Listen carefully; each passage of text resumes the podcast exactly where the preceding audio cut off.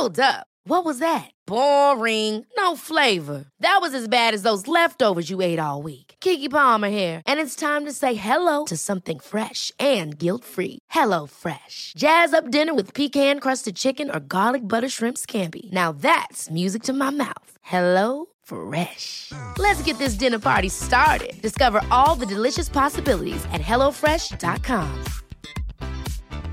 Hey, it's Ryan Reynolds, and I'm here with Keith, co star of my upcoming film, If, only in theaters, May 17th. Do you want to tell people the big news? All right, I'll do it. Sign up now and you'll get unlimited for $15 a month and six months of Paramount Plus Essential Plan on us. Mintmobile.com slash switch. Upfront payment of $45 equivalent to $15 per month. Unlimited over 40 gigabytes per month. Face lower speeds. Videos at 480p. Active Mint customers by 531.24 get six months of Paramount Plus Essential Plan. Auto renews after six months. Offer ends May 31st, 2024. Separate Paramount Plus registration required. Terms and conditions apply if rated PG.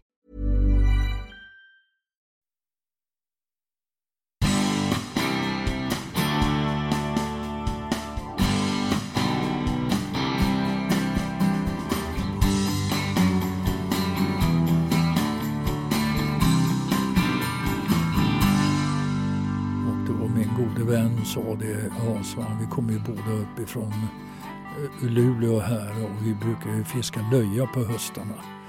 Eh, för sikrommen, eller för löjrommens skull. Och så får man ju såna här simper i nätet. Och eh, då sa min gode vän, jag tycker han ser ut som en sån där jäkla simpa. Det var då jag slutade med politiken.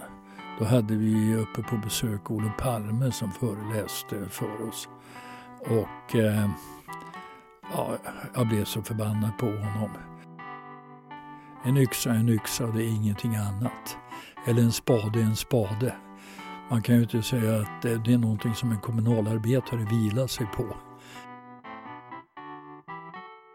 Första gången jag hörde Leif Östling säga ”Vad fan får jag för pengarna?” var i samband med en intervju i Uppdrag granskning. Jag blir uppriktigt sagt förbannad. Varför säger han så? Han som tjänat miljoner på att arbetare och tjänstemän kunde jobba på Scania tack vare ett fungerande skattesystem med fri utbildning och sjukvård. Men som alltid så finns det fler dimensioner i en one-liner än det som sägs i en vinklad intervju eller i kvällstidningarnas nyhetsrapportering. Så i det här avsnittet så tar vi oss bakom rubrikerna och träffar en av Sveriges mest kända företagsledare som under 20 år ledde Scania. Hur hamnade han här egentligen? Vilken roll spelade hans bakgrund i folkrörelserna för karriären? Och hur viktigt var det att varje vecka besöka fabriksgolvet? Vi pratar också om hans möten med Putin, hur man håller sig ung och när man helst inte ska använda uttrycket blitzkrig. Här kommer svensk industris nestor, Leif Östling.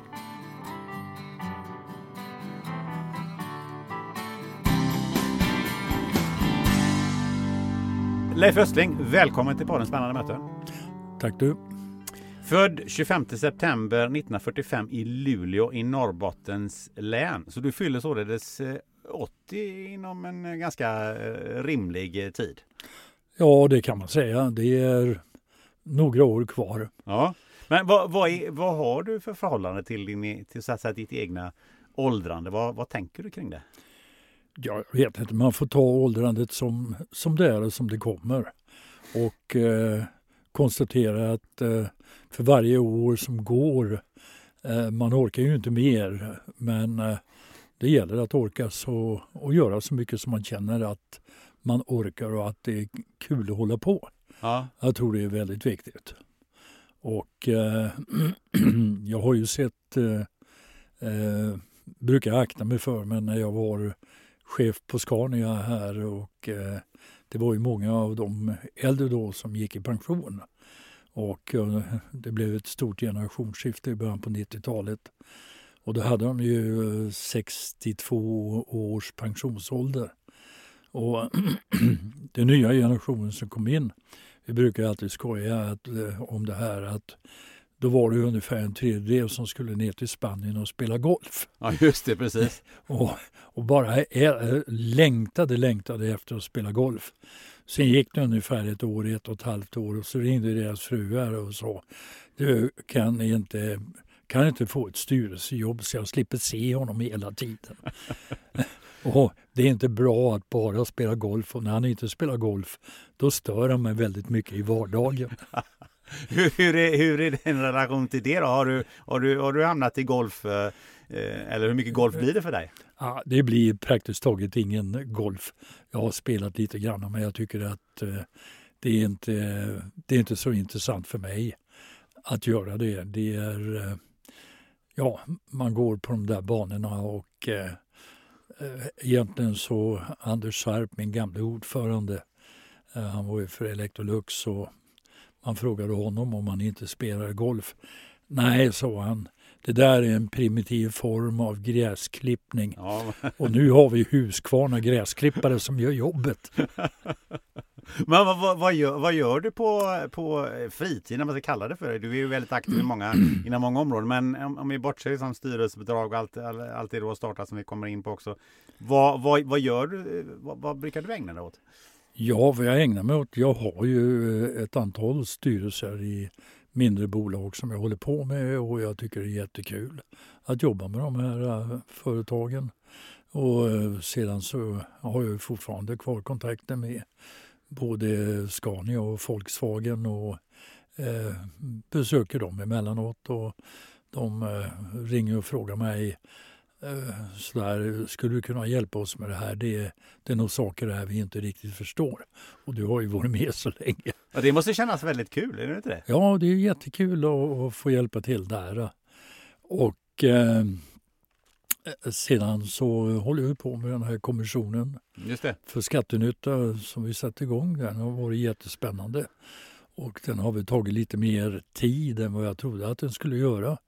För det är så mycket som vi har upptäckt här som jag inte riktigt förstod eh, fanns. Och att som det var på det sättet eh, som Precis. det är. Och det ska vi komma in på alldeles snart. Men eh, jag, jag har ju mina eh, idoler på personer som är eh, bra mycket äldre än vad jag är. Och Jan Eliasson är ju, är ju en förebild. Han är ju, han är ju lite äldre än vad du är. Han är ju 80 plus någonstans. Så han, han går ju till en gymnasieskola och snackar med eleverna för att liksom få uppdatering och hålla sig han håller sig ung på det sättet. Hur, hur håller du dig uppdaterad och, och, och ung? Vad är, vad är ditt trick? Ja, ett av tricken här för att hålla sig ung det är ju den här skattenyttan och sen vara med, med eh, i de här styrelserna. Och sen, eh, ja, det blir gym, eh, det blir en hel del läsande. Och det är ju viktigt att hålla igång kroppen när man kommer upp i den här åldern. Och eh, sedan träffa ett antal människor som man har jobbat ihop med under årens lopp. Vi har många eh, glada och trevliga minnen som vi brukar kunna skratta åt så här i efterhand. Just när minnena uppkom, då var vi väl inte alltid så glada. Nej, det kan jag, det kan jag tänka mig. Jag är ju 14 år yngre äh, än vad, vad du är. Äh, har, har, du några tips till mig? Äh, du är de närmaste 14 åren, ska du tänka på det här? Ja, det Gör det du tycker är kul och utveckla dig själv. Och eh, håll en nära kontakt med samhället. Jag tror det är otroligt viktigt så du inte hamnar hos eh, mina före detta kollegor där hustrun ringer och säger kan, du, kan du inte hitta på något åt honom? Jag står inte ut med att han är här och dräller omkring. Nej, för det, det, är ju, det är ju lite det jag har tänkt på någon gång ibland man, eh, man har varit iväg och sådär. Ja, men nej, golf skulle jag nog aldrig faktiskt hålla på med. Det är inte riktigt min grej. Men, men just det här att, att det, är, det är lätt att man liksom degar till sig som vi brukar säga i, i Göteborg. Att man, att man liksom, och så dricker man lite för mycket alkohol och så hamnar man i den där eh, snurren. Men det, det skulle jag kunna tänka mig. Då blir man inte så himla mycket alertare av. Nej, det gör man inte. Jag tror att eh, just se över eh, sin kondition, sin fysik och eh, att äta rätt. Och sen vara försiktig med alkohol. Mm. Jag tror det är väldigt, väldigt viktigt. Ju äldre man blir desto mer försiktig ska man bli med alkohol. Mm. Men sen hålla sig ajour med vad som händer i samhället och eh, göra det tillsammans med ett antal goda vänner. Jag tror det är jätteviktigt. Mm, ja, men det, det känner jag. Det, det känns i, i linje med vad jag, eh, vad jag tror. Eh, Om, om du tittar eh, lite bakåt eh, i, i, i ditt liv, om, om du reflekterar, vad, vad känner du liksom att det här är jag nog mest nöjd med? När du plockar fram, vad plockar du fram då? Ja, herregud, det är en väldigt svår fråga. Ja, jag förstår det. Det är mycket att plocka fram. Men... Det är en väldigt svår fråga. En eh, bit som jag är väldigt nöjd med det var ju när jag hade gjort, eh, fått studentexamen och att jag helt enkelt drog iväg ifrån norr till Göteborg. Göteborg var en väldigt trevlig stad. Jag bodde där, jobbade, eller gick på Chalmers och eh, även på Handelshögskolan i Göteborg. För då fick jag en, ett helt nytt nät, ett helt nytt kontaktnät. Och eh, väldigt annorlunda än vad jag hade fått om jag hade varit på KTH i Stockholm. Men hur då? Ja, det var inte så många norrlänningar som var där. Ah, i, I Göteborg alltså? I Göteborg, ja.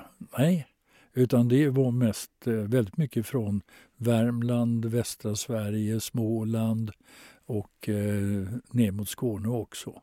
Så det, det var, eh, jag fick uppleva väldigt många nya saker. Varför var det bra att komma bort från, från det norrländska eller norrlänningarna? Ja, det var en omstart. Alltså man eh, eh, utmanades. Och eh, jag är väldigt tacksam för en, en god vän. Han finns inte vid li, i livet nu men som är gift med en syssling till mig som hon var lärare och bodde i Göteborg och det var han som övertygade mig om att kom till Göteborg du. Det är bra och Chalmers är ett väldigt bra lärosäte. Ja, men det är härligt att du, att du gör lite extra reklam för, för den delen som jag eh, kommer ifrån. Men du kommer ju från, eh, från norra Sverige, från, vad var det, är det Luleå eller? Det är från Luleå, ja. Och ja, det är eh, sen familjen har funnits där väldigt länge på min fars sida, min mors sida väl eh, inte med ett par hundra år men det var lite grann eh, de invandring från Belgien. Mm. Vet jag, det var eh, de här som kom upp ifrån eh, stålsidan eh, och malmsidan eh, dit upp. Så att det, det är lite blandat, men det är väldigt mycket blandat där uppe. Hur, hur, hur upplever du att eh, det norrländska finns, finns kvar i dig? Vad det nu det norrländska är för någonting? Ja, den, eh, den har väl uh, urvattnats okay. under årens lopp här. Och första urvattningen det var ju när jag kom till Göteborg och göteborgskan ja, kom ja, in. Ja. Och uh, sen har jag ju också bott åtta år i Nederländerna och var ju helt flytande på nederländska mm. så det, ja, det tvättar också bort en del utav den här norrländska accenten. Men jag tänker på det norrländska kynnet, vad det, vad det nu, hur man nu ska beskriva det. Men eh, finns det liksom någonting? Är det någon, bor det en riktig så här, eh, tvättäkta norrlänning och vad innebär det? Ja, jag vet inte. Tvättäkta, det är, det är svårt att säga men det är, man har, man har en, en bra kontakt med människor men eh, man är lite reserverad också. Det är, det är, ibland är det lite kylslaget. Och det har nog att göra med klimatet där uppe. Dessutom så är det ju en eh, multikulturellt område med det samiska inslaget, får man inte glömma bort, det var väldigt starkt. Sen har vi ju det finska inslaget också. Så att det är ju egentligen en, det är tre olika kulturer som möts där och med tre olika traditioner.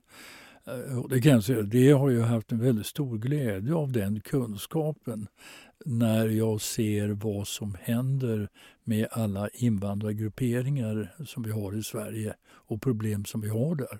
Hur, hur kan, hur då? Ja, men det, man har problem när man kommer från olika kulturer. Man har problem att förstå varandra.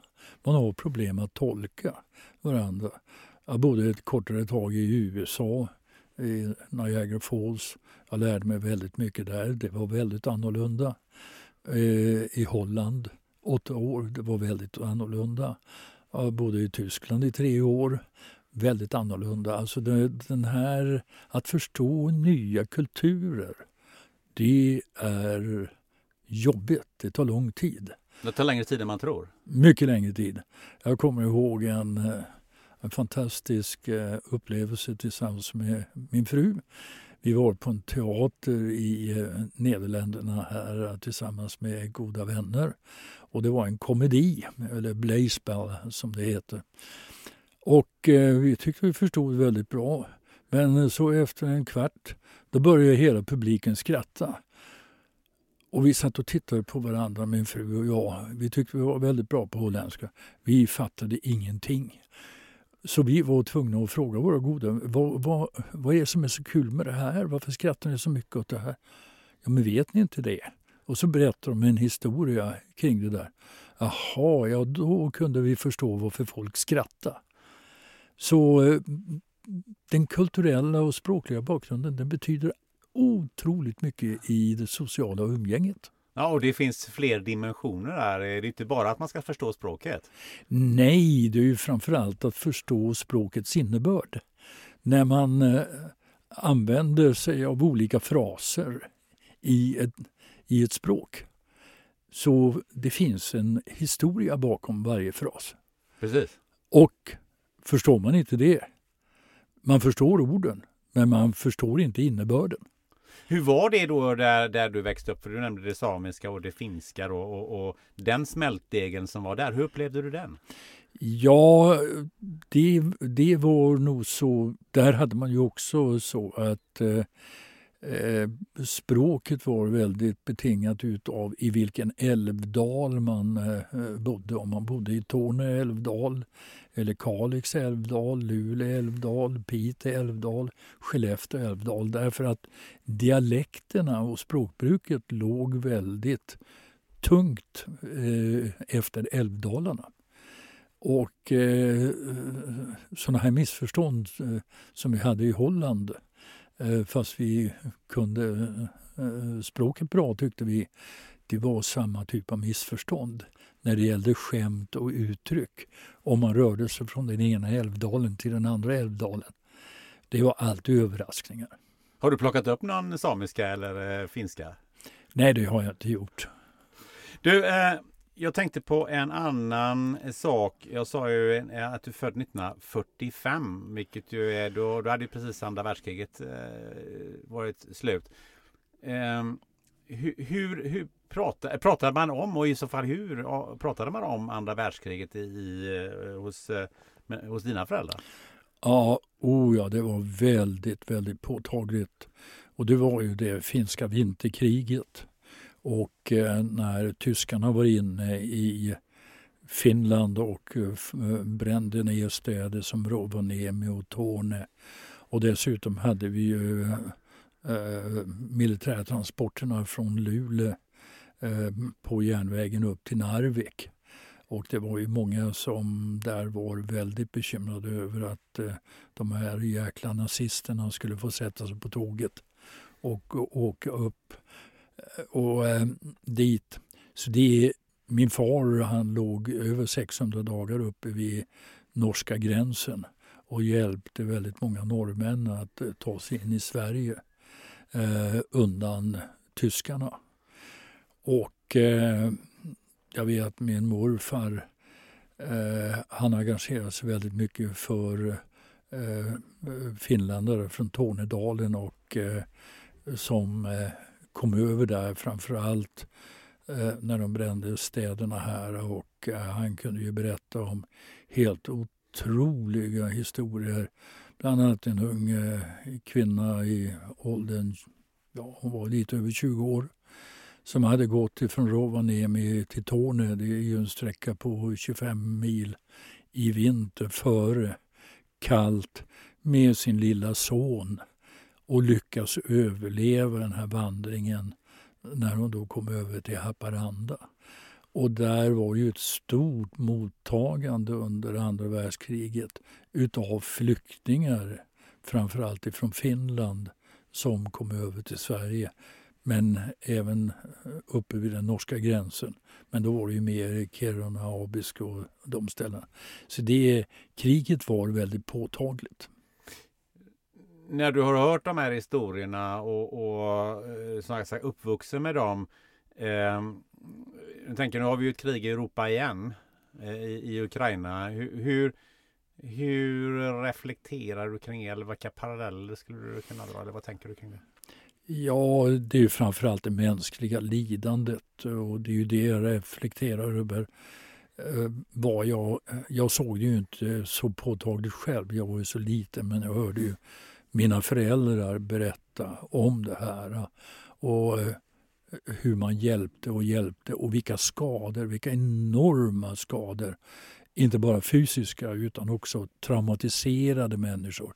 De som hade lyckats ta sig över till Sverige var ju de flesta djupt traumatiserade. Och eh, det försvann inte. Det var kvar. Mm. Och det är ju det jag känner i Ukraina att oj, vilka traumatiserade befolkningsgrupper de kommer att få efter det här kriget. Vi kan ju ta en sväng in här.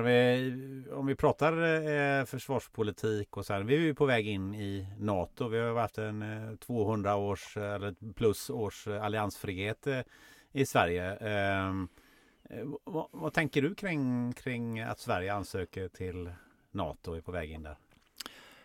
Ja, jag tror att det är bra i det här läget och eh, det är bara att konstatera att den, den eh, säkerhetspolitiska kartan, den globala, håller på att ritas om ordentligt. Eh, sen eh, tycker jag det är väldigt tråkigt att eh, Ryssland med Putin, jag har ju träffat Putin vid ett antal tillfällen, Jaha. att eh, de sitter fast i det gamla sovjetiska imperietänkandet. Och eh, nu ska de eh, ta tillbaka det som Sovjetunionen förlorade när det upplöstes. Och eh, det är väldigt svårt i dagens läge att förstå att man tänker på det sättet. Men eh, jag kan förstå att Putin eh, tänker så med det här eh, gänget som han har ifrån FSB, det är ju gamla KGB-gänget. Och de sitter väl fast i den här gamla imperietänkandet som ju har funnits i Ryssland ja, sen Peter den stores tid och framåt i olika skepnader. Det är mycket märkligt att i detta nya århundrade som vi går in i, att det fortfarande finns kvar. Du säger att du har träffat Putin och jag är väldigt nyfiken. Var, I vilket sammanhang träffade du Putin? Ja, det var... Eh, vi satte från Scania upp eh, en monteringsfabrik i Sankt Petersburg för eh, lastbilschassier och bussar. Och det var i mitten på 90-talet som vi satt och förhandlade där och då var Putin eh, han var en assistent till eh, guvernören i Sankt Petersburg. Och han kom ju därifrån. Mm. Och eh, Ja, det var en blyg rackare. Han satt vid ändan eh, av de här stora borden som ryssarna har. Vi satt i ena ändan med guvernören och pratade med honom tillsammans med en tolk och Putin satt i andra änden. Lite den här typen av bild som vi har sett när ja, Macron då. har varit här. Ja, då, precis samma. och eh, eh, ja, min kollega och jag vi, vi funderar på vad den där hade där att göra. Efteråt kom han fram till mig och tilltalade mig på tyska. Och eh, Guten Tag herr Östling sa han och jaha, tänkte jag. Eh, och så pratade han vidare. Ja, ja, nu förstår jag var han kommer ifrån. Och han förklarade också att eh, jo, han kommer ifrån Han har jobbat i Dresden många år. Mm. Och det var ju KGBs huvudkontor i Tyskland, Östtyskland. Och sen träffade jag honom ett par tillfällen till. Men det är en, det är en person som, eh, det går inte att läsa honom. Och eh, varken mimik eller något annat. Det är en eh, väldigt märklig människa. Och eh, vi, vi tyckte det bara var otrevligt varje gång han var där. Och det var min gode vän sa det, ja, så han, vi kommer ju båda uppifrån eh, Luleå här och vi brukar ju fiska löja på höstarna. Eh, för sikrommen eller för löjrommens skull. Och så får man ju sådana här simper i nätet. Och eh, då sa min gode vän, jag tycker han ser ut som en sån där jäkla simpa. Så vi kallar honom efter det, så kallar vi honom för Putin-simpan. ja, det är otroligt. Men trodde du då någonsin att han skulle bli president i, i Ryssland? Nej, nej, jag hade inte den blekaste. Det trodde jag absolut inte. Men jag träffade honom när han var på statsbesök här eh, i Sverige, jag tror det var 2012. Eh, och besökte Reinfeldt och Reinfeldts regering. Eh, och vi satt några från industrin och Putin satt på andra sidan. Vi hade statsministern och hans gäng med sig. Men han kom ihåg mig för han sa ja, Guten Tag, Herr Östling tvärs över bordet. Ja, någonstans har jag läst att eh, Putin var förvånansvärt eh, påläst och kunnig inom, inom eh, en eh, massa saker och industri och, och att han var att han var eh, ganska upplyst om vad som hände i andra länder och utveckling och så vidare. Fick du något intryck av det? Ja, det är svårt. Jag vet, det är ju väldigt många som andra som har träffat honom och eh, han eh, hade väl lärt sig en hel del i Östtyskland, i DDR. Eh, och eh, han var ju intresserad utav industri och industriutveckling när vi pratade med honom om eh, den här eh, lastbilsfabriken i Sankt Petersburg.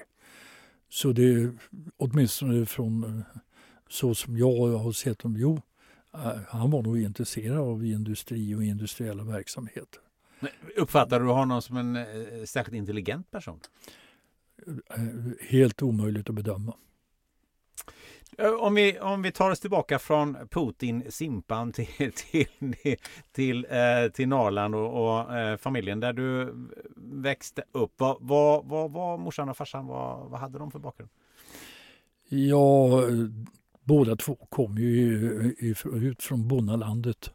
Och eh, deras föräldrar hade ju eh, en sitt jordbruk. Och eh, det, eh, ja, det var ju kvar i familjen ganska i eh, pappas generation också. Det var en av hans bröder tog hand om det där och det var likadant på min mammas sida. Så eh, det var ju väldigt, eh, väldigt, väldigt jordnära uppväxt. Och på somrarna men även eh, när man var liten, man var ju alltid ute på landet, framförallt hos morfar. För det var ju inte mer än en eh, ja, eh, tio kilometer från stan där vi bodde. Och man var ute i laggården och man träffade korna, man träffade grisarna, hönsen, alltihop. Där på sommaren så var det ju, skulle ju korna ut och sedan så var det slotter och hö och alltihopa. Så ja, man fick vara med om det. Och så kanske det viktigaste på sommaren det var det byns stora laxfiske. Mm -hmm. Där man fiskade lax då. Och då fick man ju vara med där och uh, flå upp den där laxen. Uh, de fick ju, ja ett dygn kunde de få vid midsommar. 400-500 laxar. Oh. Och sen uh, la de in det i lådor med is som man hade då hackat ur och eh, från vinterisen. Och sedan så körde man det till järnvägsstation i Luleå. Lastade in det i godsvagnarna för man skulle kunna köra ner de där lådorna med fisk till restaurangerna i Stockholm. Mm. Det var en väldigt lukrativ affär för bönderna. Mm. Och det var ju mitt under sommaren då det inte fanns så mycket annat. Var det i Luleälv då? Som man, Det var Luleälv, ja. ja. ja. Du nämnde för mig eh, tidigare här eh, innan vi började att, eh, att det, det fanns en ganska gedigen socialdemokratisk eh, bakgrund i, i, eh, i hemmet också. Ja, det var på min fars sida och det var han och eh, några av hans bröder. De, de gick in inom byggsidan och började bygga och bygga, de här, bygga småhus och renovera. Och det. Och, eh, så när jag växte upp där, alltså, när man var liten, man fick ju alltid komma med i fyra, fem, sex års åldern och se till så att eh, eh elden hölls igång i kaminen. där, där de jobbade på de här eh, herrarna. Och eh, en farbror till mig, han eh, gick ut ur det där och han blev eh, kommunpolitiker. Eh, eh kommunalråd i Luleå under rätt många år. Som han höll på då med byggnationer byggnads, med byggnadsnämnd och sådant. Så att där kom ju en politisk skolning in. Och sedan föreningsliv med eh, IOGT, NTO, nykterhetsrörelsen. Folkrörelserna var ju väldigt viktiga då. Och det var ju väldigt mycket en samlingspunkt. Och det var ju framför allt eh, nykterhetsrörelsen som jag tyckte var väldigt kul. För där fick man hålla på med teater och sjunga och lite uppträdanden och sådant. Det, det var jättekul. Hur, hur mycket politik diskuterades det runt matbordet hemma? Ja, det diskuterades väl eh, av och till. Men eh, det var mer eh, berätta om det hela. Min, på min mammas sida så de var höga män. Det var min morfar. Så då, där var ju en annan uppfattning. Så det, jag fick liksom de två världarna med mig. Och eh, en eh, äldste bror till min mamma, han var rektor för flickgymnasiet. Det hade de ju på den tiden. Mm. I, i, eh, så att flickorna skulle kunna få en högre utbildning men med en kvinnlig inriktning. Så att man inte glömde bort det här med hem och alla hem och göromål mm. och annat sånt där. Ja, ja, det var andra tider det. Vad, vad, vad hade du själv för politiskt engagemang? Ja, jag var eh, det där. Jag var eh, ordförande för, för SSU-klubben på Luleå läroverk eh, några år. Och, eh, men då i gymnasiet, det var, vi hade uppe, det var då jag slutade med politiken. Då hade vi uppe på besök Olof Palme som föreläste för oss. Och eh, ja, jag blev så förbannad på honom. En, en dryg jävla östermalmare som visste allt och inte lyssnade överhuvudtaget. Så jag tänkte, är, är det här det nästa? Och det var det som spekulerades i eh, någonstans i mitten på 60-talet att han skulle ta vid efter Elander.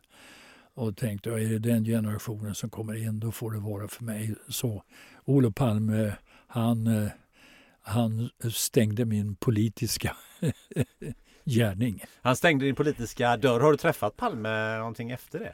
Nej, jag har inte träffat honom. Jag, eh, tyvärr, när eh, han gick, han gick bort, vi bodde ju, eller sköts, mördades då, mm. då bodde vi i Nederländerna. Eh, men jag flyttade till Göteborg och Chalmers och i och med Olof Palme och SSU där på gymnasiet så då stängde jag dörren till politiken har den här, eh, din pappas som, som var socialdemokrat och även att du var med i SSU.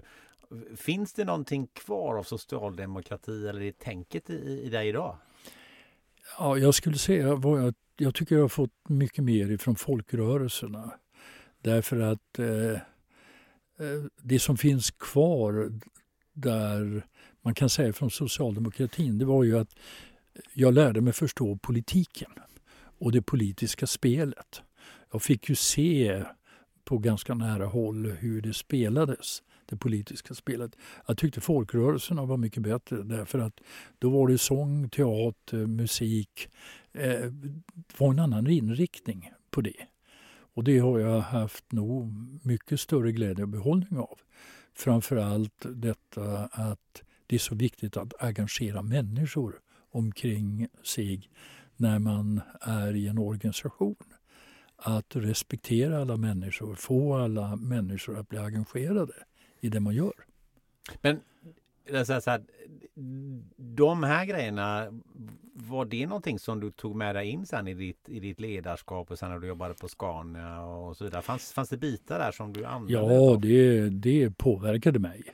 Framförallt eh, eh, intresset för människor och eh, att få människor att ställa upp i grupper och känna att de tillhör en grupp och att man jobbar för ett gemensamt mål.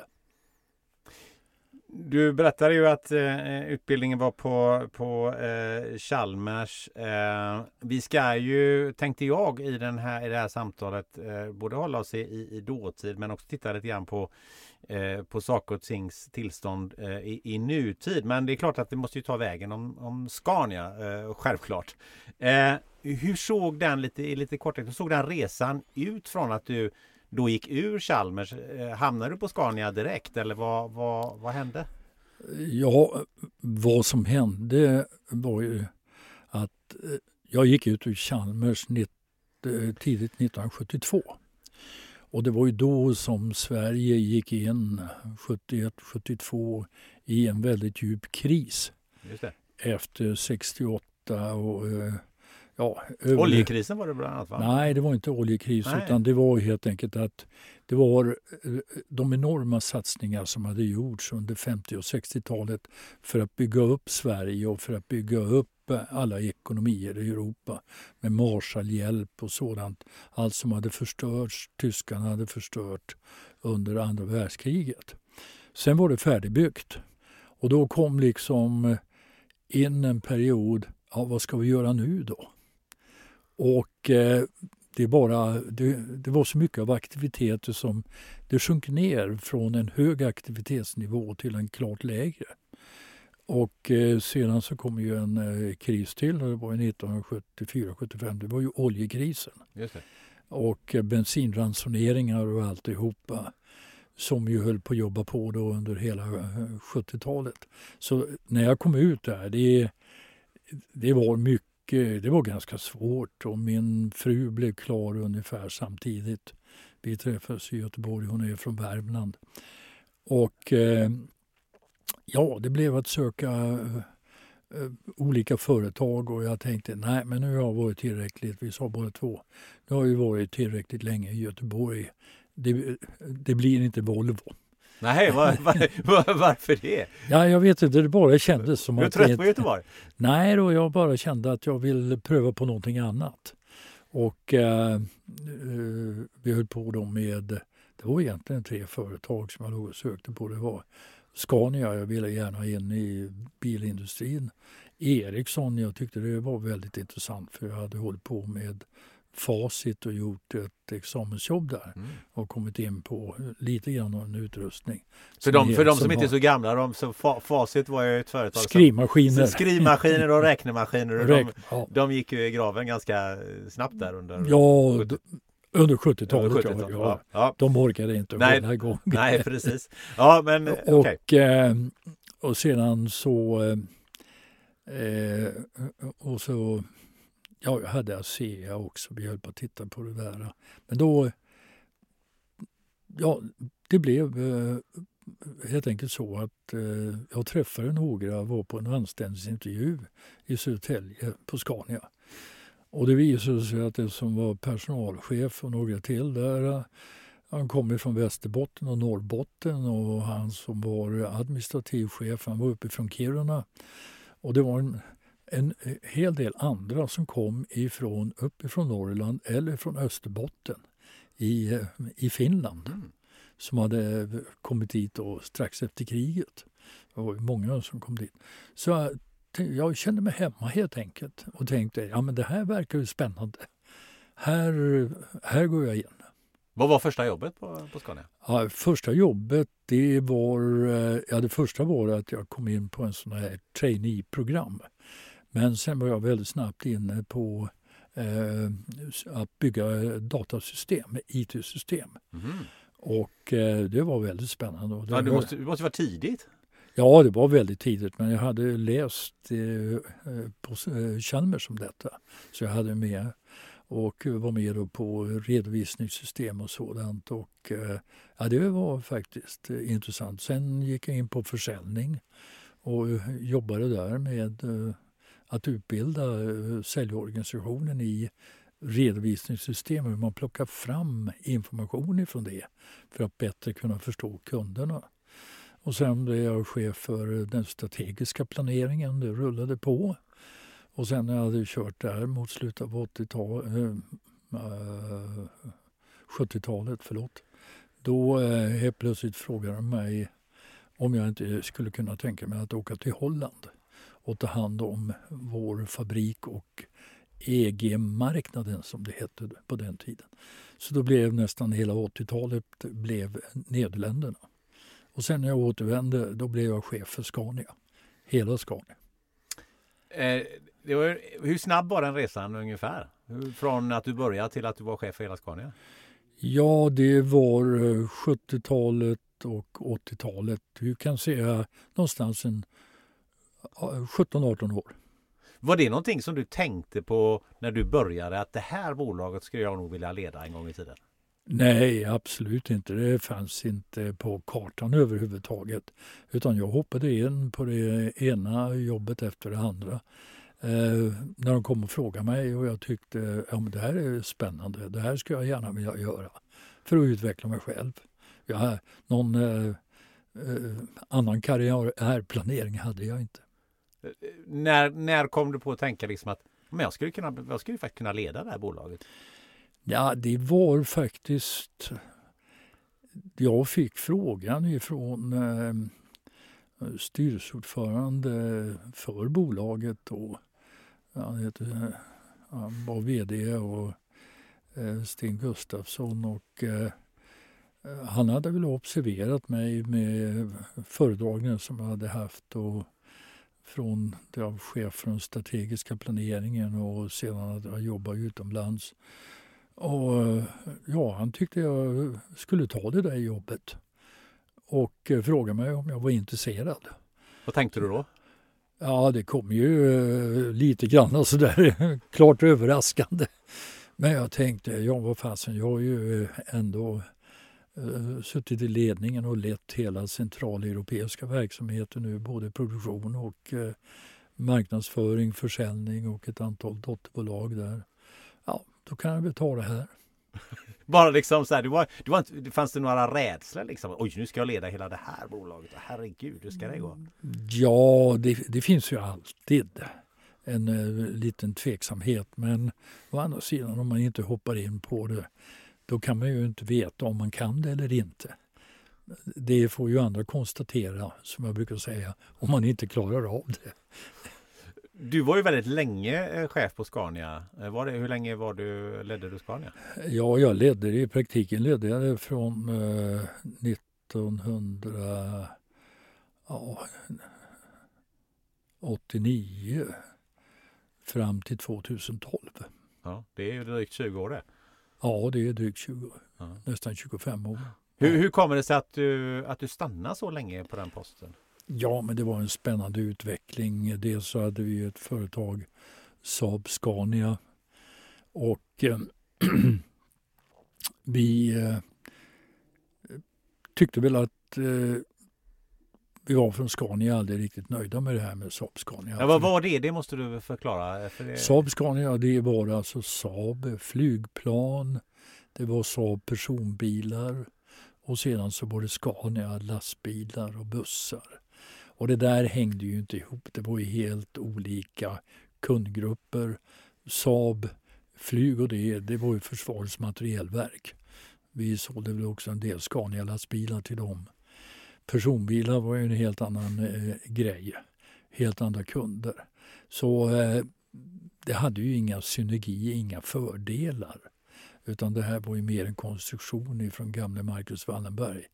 För att den svenska regeringen och det var Gunnar Sträng, socialdemokrat, finansminister, sa vi må, ni måste få en större enhet, ekonomisk enhet. Slå ihop eh, Scania och eh, Saab så att vi vet att det här är ett företag med kraft, finansiell kraft. Annars får vi problem att lägga order hos er eh, när vi ska lägga fast de orderna i riksdagen. Det är lite lustigt att politiken ger sig in i en sån fråga. Jo, men eh, det gjorde man på den tiden. Det var ja, väldigt konkret. Jag, jag avbröt det där för du sa ni hade ju Saab Scania. Var, ni, men sen delade ni på det eller vad hände? Ja, vi delade upp det hela. Saab gick väldigt dåligt och jag var med och sålde det där till eh, eh, få, eller General Motors. Och det var, i slutet, det var ett av de första jobben i slutet på 80-talet när vi började. Jag satt, eh, hade klipp, eh, klippbiljett på Concorden över Atlanten för, för att, att spara lite tid. Det var också en upplevelse. Och, eh, så det gick över till GM och sedan så eh, 93 så delade vi upp eh, också Saab, resterande Saab och Scania. Så det blev två helt olika bolag, precis vad det är idag. Och sen var han med och börsnoterade Scania då, 1995 i januari på New York-börsen. Det var också en upplevelse. Ja, hur var det? Ja, det var spännande att eh, få börsnotera ett bolag som Scania och eh, det gick väldigt bra. Men det var ju också väldigt under 94, 95. Det var ju väldigt mycket som var nytt som man inte hade en aning om. Hur ska man presentera ett sånt här bolag? Eh, strategin framåt och så vidare. Och alla frågor ifrån finansvärlden. Och jag glömmer aldrig en historia. Vi hade då gjort presentationen här i Europa. Och så var vi över i New York och det var Morgan Stanley, ett stort, en stor bank där som eh, hade hand om introduktionen av bolaget på New York-börsen. Och då eh, bjöd de in oss och sa att det skulle vara intressant att se hur ser handelsrummet ut när ni handlar i aktier fram och tillbaka. Och då träffade vi en kille från Texas som var chef för the trading. Och han var så missnöjd där i början på 90-talet. Vi träffade honom någon gång i mars, april. Ja, sa han, last year it was a very bad year. Ja, han stod där i jeans och en rutig skjorta och med röda hängslen. Så jag tänkte, han, han kan väl ändå inte vara kommunist den här killen. Och tittade han på oss, ja, bad year. Ja, sa han. I just made 20 million US dollars last year and that's very bad. Och vi stod ju bara där 20 miljoner på den tiden, det var ju 100 miljoner kronor. Vi stod ju bara och flämtade och undrade på hur kunde man tycka att det var dåligt? Ett dåligt år. ja, och, och tänkte, ja, ja, dåligt, dåligt, vad är det för värld de här lever i? Det är ju en helt annan värld än vad vi lever i. Ja, verkligen. Eh, du var ju kvar för att du, du kände att det var så intressant och det hände grejer hela tiden som du sa här om du ser det utifrån, varför tror du att du fick vara kvar så länge? Ja, det är en eh, mycket bra fråga. Jag hade ju... Eh, jag träffade gamle Marcus Wallenberg väldigt tidigt.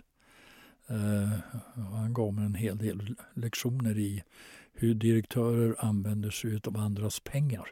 Mm, vad, vad var det då? Ja, att de inte har någon respekt för aktieägarnas pengar. Och därför så måste man hålla dem i en herrans tukt och förmaning. så att de inte överspenderar. Och det är väl det jag ser hos politiken, men där finns det ju ingen som håller de här som vill spendera pengar i tukt och förmaning. Han var en fantastisk människa. Hans son Peter Wallenberg då, som tog vid efter Marcus Wallenberg. Vi fick en väldigt bra kontakt med varandra och han eh, supportade mig på ett, eh, ett väldigt bra sätt och ville att jag skulle fortsätta. Var du väldigt bra då på att hålla eh, i pengarna? Ja, jag fick, jag lärde mig, det var två saker. Dels från de förhållanden som jag kom där uppe i norr. Där var man försiktig med pengarna. Det, det var inget överflöd på pengar. Och sen eh, fick jag då eh, också lära mig från eh, gamle Marcus Wallenberg, doktorn, eller Dodde, att man skulle vara försiktig med pengar. Han höll en föreläsning för mig i slutet på 70-talet i Södertälje. Och, eh, så det låg någonstans i mig att man skulle vara försiktig med pengarna. Eh, jag tänker, hur håller man ihop ett så stort företag? Så att det funkar. För hur många anställda var ni? Ja, hör du. 30 000 eller vad? Ja, någonstans. När jag kom in så var vi ungefär 20 000 anställda och sen ökade det där. Ja, uppåt en 30 000 anställda. Hur håller man det här, en sån organisation? Ja, att hålla ihop det hela är att se till att man har, att man har en bra företagsledning och det var ju det som var eh, ja, den, det, den stora tur jag hade när jag kom in i det här i slutet på 80-talet, det var ju att den gamla företagsledningen, eh, den hade börjat gå med pension och gick med pension så två år senare fanns inga kvar utav den gamla ledningen. Så jag, fick, jag hade ju privilegiet att välja en helt ny företagsledning. Och då valde jag naturligtvis i, från dem jag hade lärt känna under alla de här åren. Och också visst eh, var ganska kritiska till hur vi hade skött det tidigare och en vision om hur vi måste, borde sköta det framåt. Och där måste man ju ha förtroende för varandra. Eh, för någon är ansvarig för försäljning, någon är ansvarig för bolag, någon är ansvarig för produktion, för utveckling av produkter och så vidare. Att skapa ett bra team.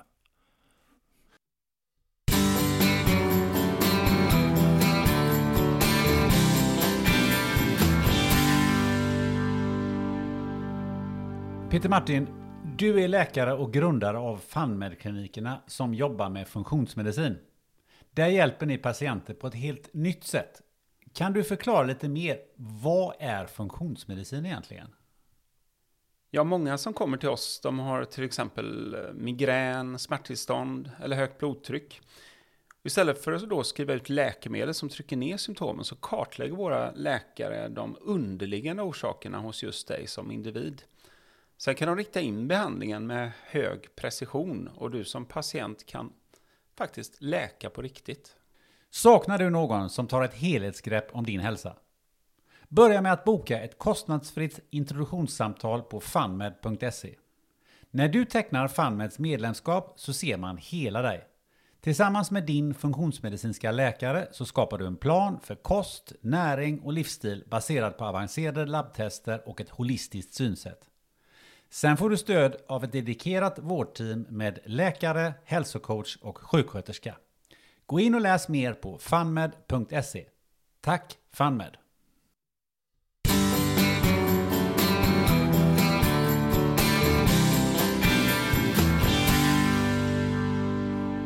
Då undrar jag, hur håller man ihop livet utanför eh, företaget när man, när man har den typen av eh, position?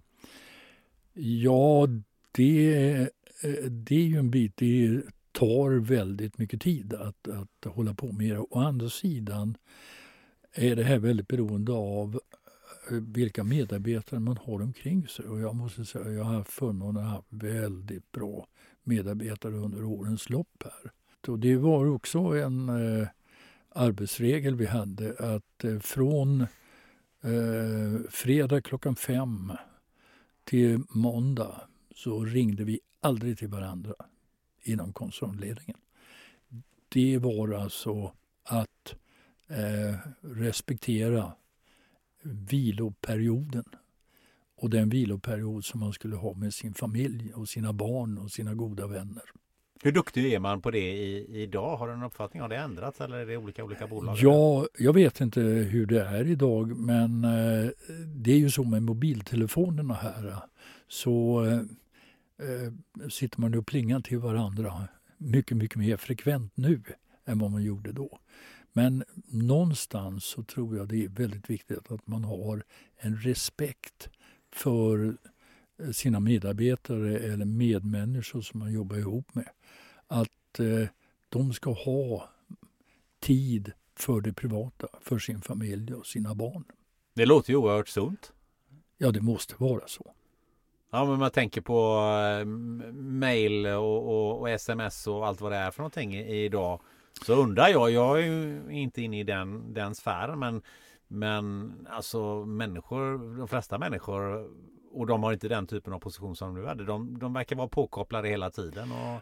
Ja, det har blivit mer och mer på det sättet och det kan man säga är eh, avsidan med uppkopplingen.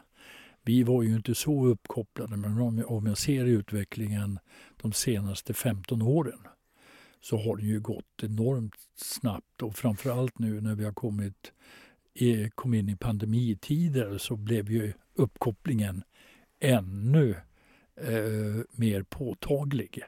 Och där man satt hemma och eh, jobbade hemifrån.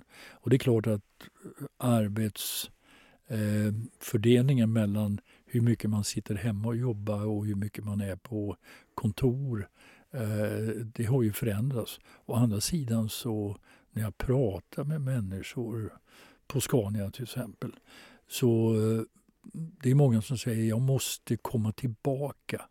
Jag kan inte sitta isolerad, för man blir på något sätt isolerad och hela tiden bara med min familj och mina barn. Jag måste komma och få en annan social dimension. Och det får jag på mitt jobb. Annars mår jag inte bra. Och det är nog så att det är en hel del under den här pandemitiden när man inte kunde vara närvarande som fick ganska stora psykiska problem. Hur, hur, tänker du kring det? För nu är det så här att eh, ja, en del, särskilt i företagsledningar, vill att folk ska komma tillbaka till jobbet och de ska vara där minst tre eller fyra dagar. Men många människor är inte speciellt sugna på att, på att jobba så mycket på plats och ta sig till, till arbetet. För det, det har jag sett att eh, en del företagsledare man pratar om, det är, det är en dragkamp däremellan. Ja, det är det. Och, eh, men jag tror att eh, någonstans ett minimikrav på tre dagar. Det tror jag är väldigt sunt för alla parter. Du säger inte som Elon Musk då att eh, är du inte på jobbet så att, har du, anses du att du har sagt upp dig? Eh, jag vet inte. Elon Musk är Elon Musk. Han, han är inte representativ Nej, för företagsledare överhuvudtaget. Men jag tror att det, det, det, är viktigt att vara på jobbet och ha den sociala kontakten.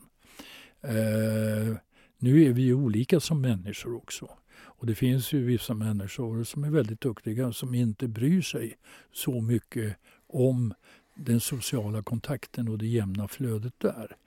Utan bortser ifrån det och eh, eh frikar ner sig i sina, sina problem och löser de problemen på ett alldeles utmärkt sätt. Eh, sådana människor har vi människotyper till då Eh, eh, den andra sidan som inte mår bra om man inte får den här sociala kontakten.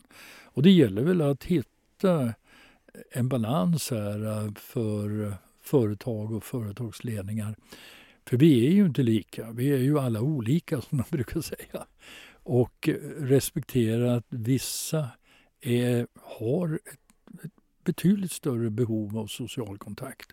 Och sen har vi vissa som egentligen inte har så mycket av det. Utan eh, är mer eh, ja, frikar inom sitt område. Men de gör ett väldigt bra jobb där. När vi är inne på ämnet eh, ledarskap, för det är lite det det handlar om.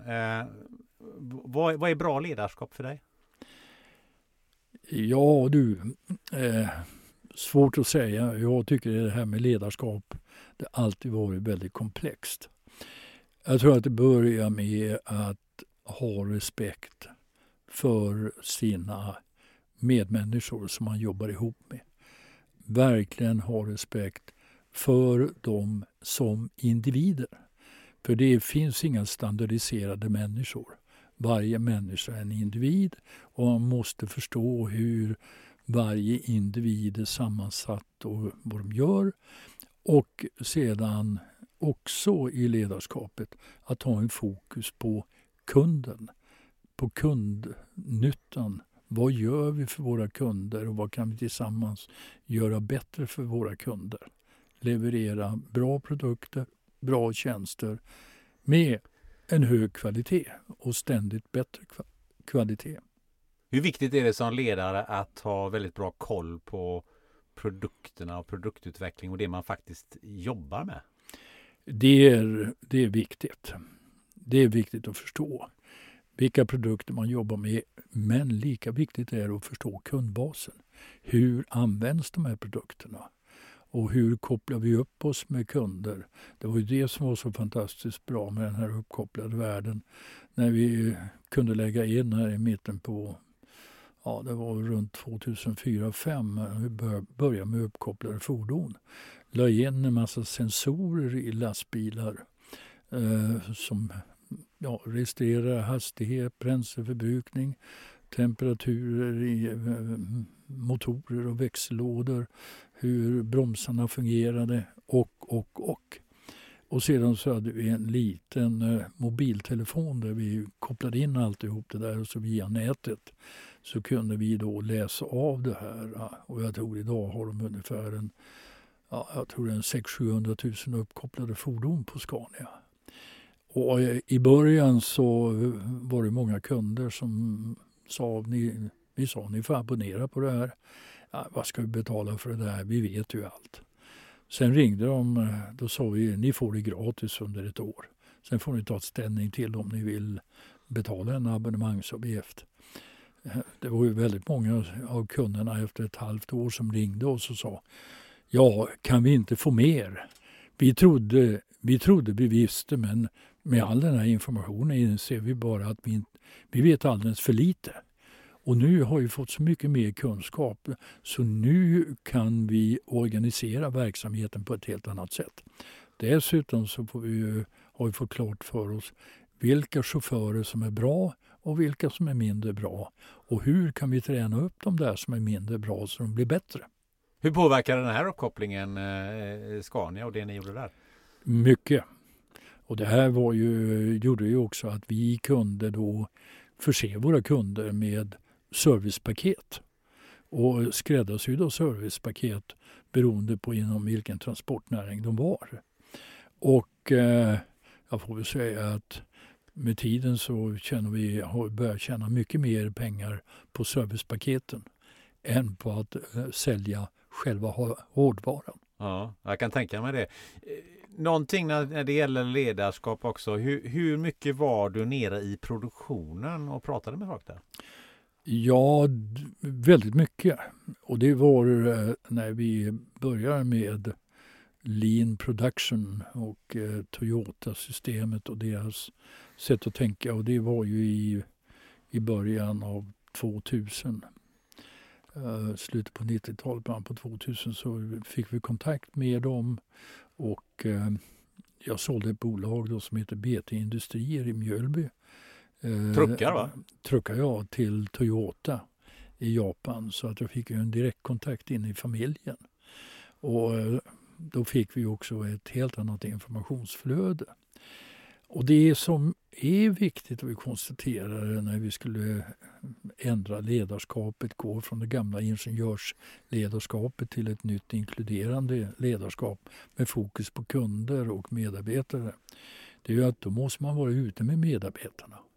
Så vi hade ju eh, en dag i veckan så var företagsledningen, då sa vi nu ska vi besöka växellådsverkstaden den delen, motorverkstaden den delen och så vidare. Och, så vidare. och prata med de anställda.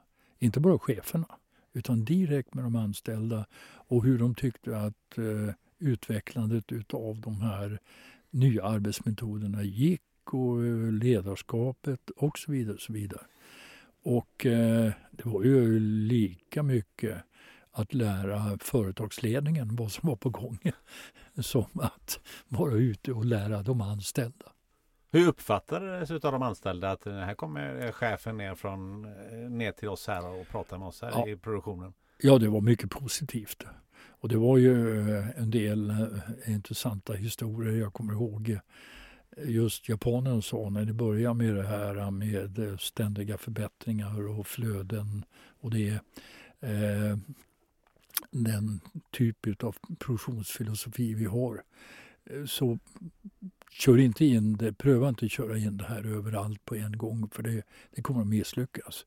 Utan ta verkstad för verkstad och delar i varje verkstad och så implementerar ni det. Och det kallar de för eh, trädgårdsprincipen eller the gardening principle. Och idén de hade det var man ska göra det här där det finns en bra jordmån. Det vill säga en bra mottaglighet hos de anställda inom en viss grupp. Och så började jag jobba där. Och då blir andra grupper intresserade. intresserade. Och en eh, sån där, det var på vår växellåssida och då hade vi som chef för växellåsverkstaden Kjell Svensson, eh, gammal ishockeylegend här. Ja, målvakt ja, målvakt ja, just det. Just det, ja. Han var chef där. Ja. Och så kom han till mig efter ett tag och så sa han, du sa han, nu har vi genomfört hela det här tänkandet och det går så jäkla bra på hela verkstaden utom på ena avdelningen, det är härderiet. För de vill inte göra det. Och det är så stökigt där. För allt det här börjar ju med att ordning och reda, att börja städa upp, så att ta bort allt skräp och bråt och sånt där. Så att man ser vad man använder och inte, går, inte ska använda. Plus att man inte går och snavar och faller på alla grejer.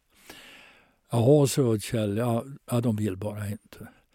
Och ja, men nu tar vi och tar ett nappatag med de här. Så jag kom ner och strategin var då, alltså, nu har jag pratat med Kjell, nu, nu ska ni ta i det här med att städa upp, göra rent och få bort allt skräp och så ska ni ta nästa steg och det börjar att införa de här metoderna.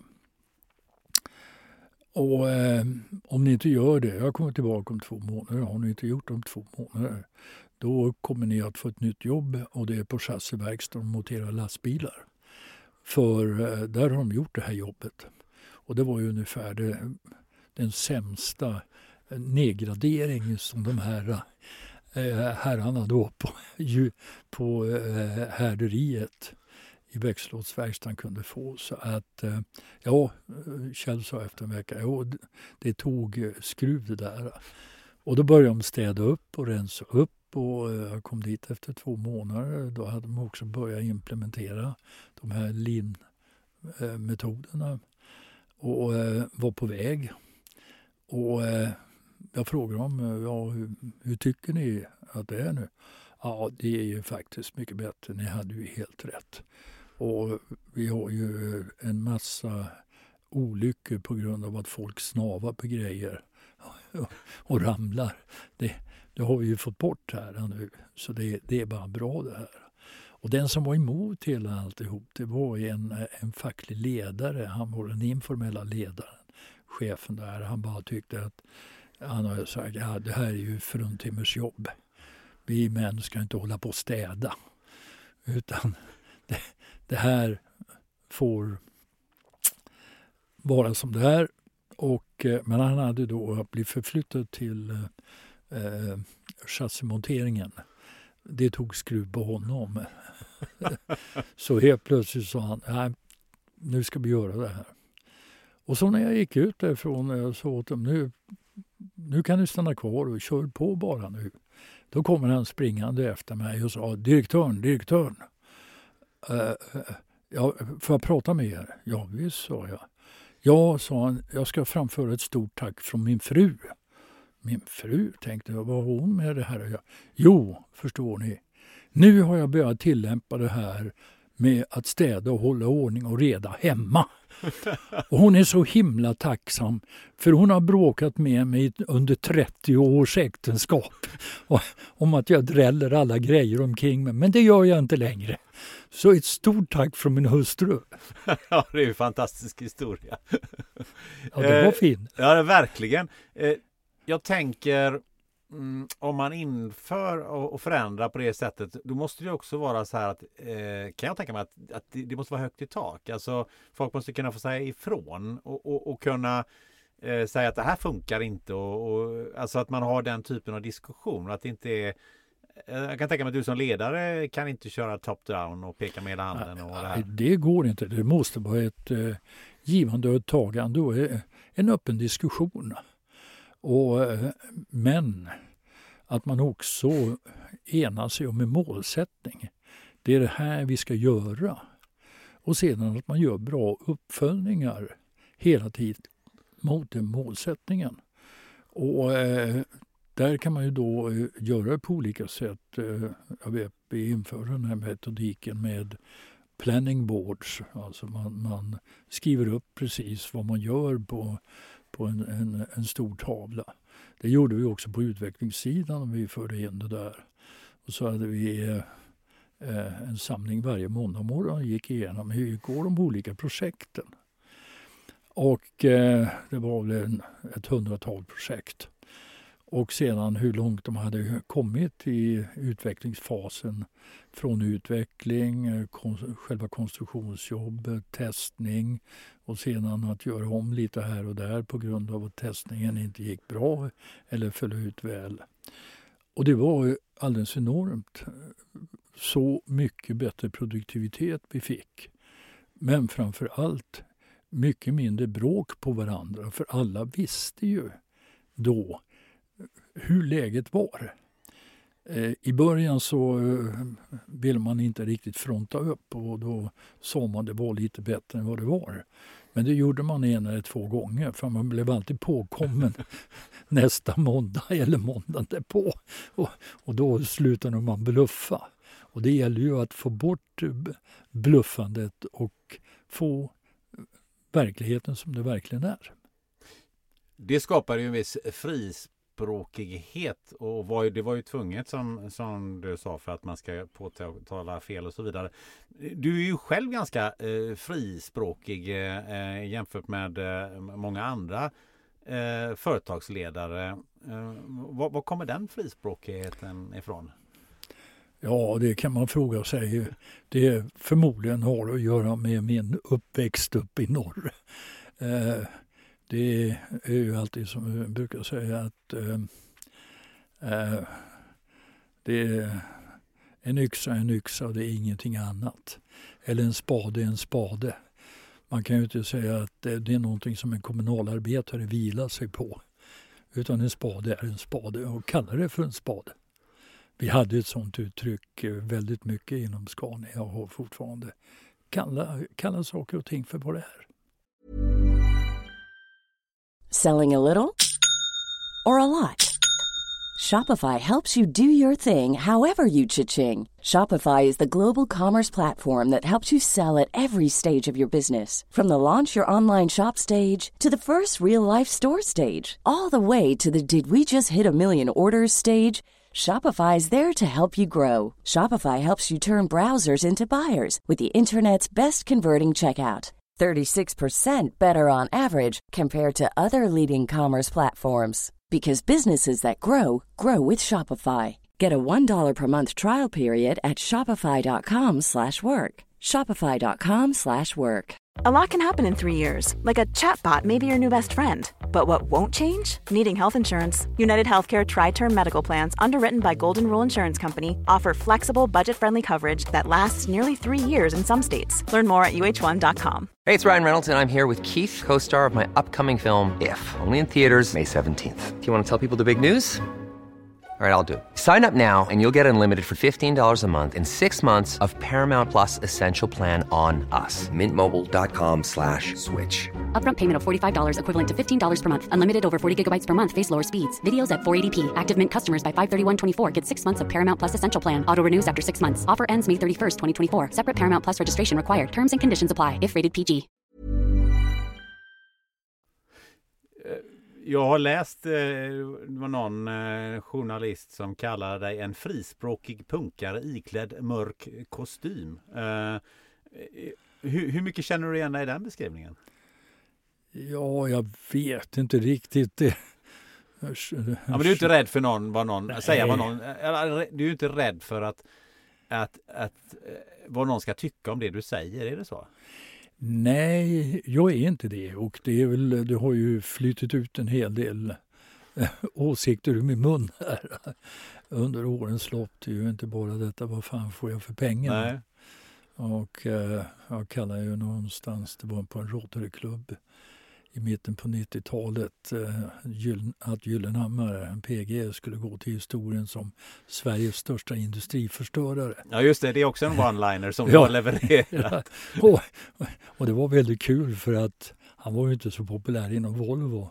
Så Sten Langenius som var chef för Volvo lastvagnar, han ringde mig några dagar senare och sa ja, du kan inte komma hit just nu och köra lastbilarna för PG är så förbannad på det. Men det var jävligt bra vad du sa. och, Så att eh, det, är ju, det är ju sånt som händer. Jag vet, eh, jag sa vid något tillfälle också, det var när Emma in var inne och eh, höll på med Scania.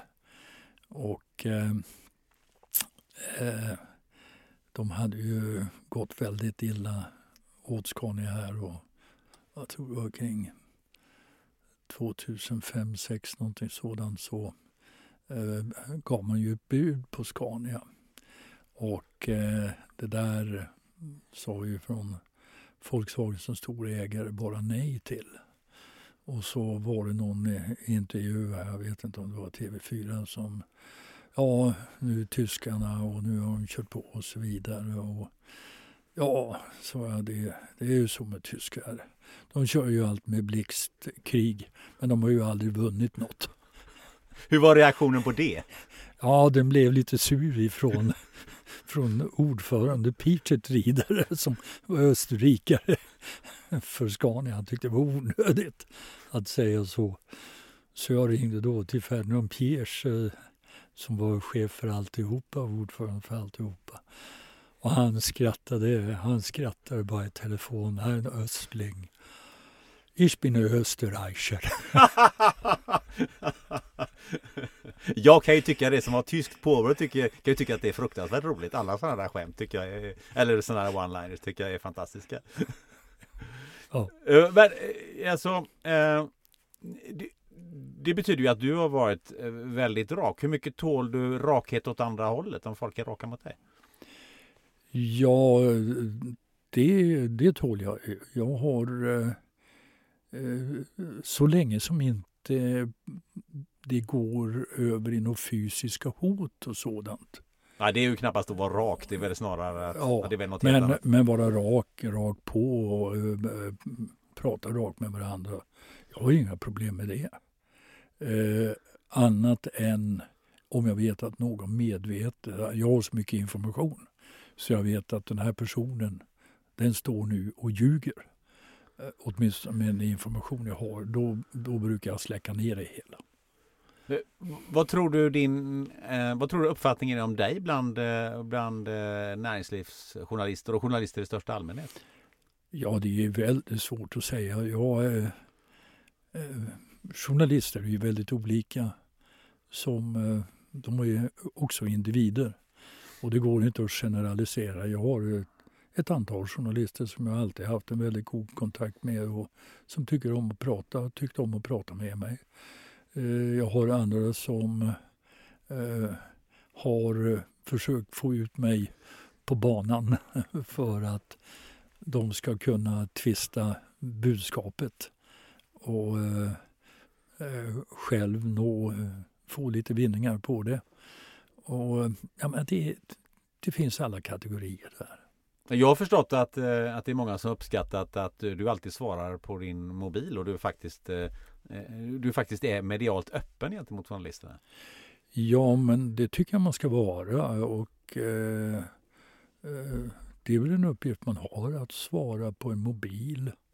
När någon kommer och frågar kan jag få, kan jag få intervjua dig, kan jag få prata med dig. Sen eh, gäller det också att lyssna in på frågorna eh, och inte svara för snabbt. Eh, och eh, ibland är det väl som så att jag har svarat lite väl snabbt, men då har jag varit lite irriterad. Ja, ja, ja, ja. Och då blir det en one-liner. Då blir det en one-liner som, som du blir känd för då? Ja. ja. Eh, Saknar du eh, rakhet i, eh, i, i, näringslivet i stort? Eh, bland, bland ledare eller bland ledare i, eh, ja men ta politiken eller vad, vad, hur, hur förhåller på rakhet? Ja, jag måste säga, jag tycker att politik, eh, alltså näringslivet, jag tycker de är, eh, det känns bra. Det är lätt att kommunicera med dem. De är, de är raka, de är målinriktade, resultatinriktade. Det är betydligt svårare med politiker och politiken. Eh, den, eh, den eh, kumbruktar hela tiden fram och tillbaka, fram och tillbaka. Plus att det är väldigt, det är väldigt mycket politiskt spel. Det är inte bara fakta som gäller. Utan det gäller att peka finger åt varandra och tala om ja, här har de ju, du har gjort det felet och du har gjort det felet.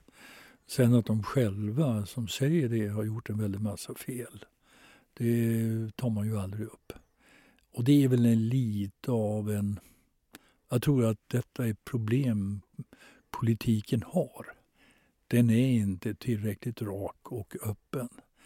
Den är alldeles för mycket eh, att eh, anklaga andra för att inte vara så duktiga och ha gjort fel. Eh, och det är väl eh, en av de här bitarna som jag tror eh, också driver fram eh, andra typer av partier. populistiska partier. Populismen har ökat väldigt mycket inom politiken. Och det tror jag inte är bra för demokratin. Och det beror på att man inte har varit tillräckligt rak från den, från, från den etablerade politiken, eller vad man ska kalla det för? Ja, jag tror det är väldigt komplext. Dels har det ju att göra med kunskapsnivåer inom eh, skrået mm, politiker. Dessutom tycker jag väldigt många politiker, om man lyssnar på kommunen nu, de har ju enormt stora informationsavdelningar. Och det var som en gammal god vän till mig sa, jag förstår inte varför Uppsala ska ha över 60 informatörer.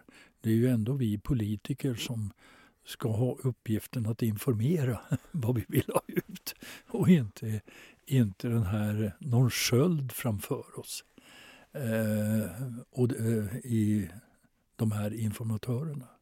Den här rakheten, eh, är det inte så också att man är väldigt rädd för det? För det finns ju någonting som heter åsiktskorridoren, alltså att man inte ska hamna utan eh, för den. För att folk har lite svårt eh, med människor som hamnar utanför åsiktskorridoren. Ja, så är det. Och eh, åsiktskorridoren är, det är ju ett problem vi har.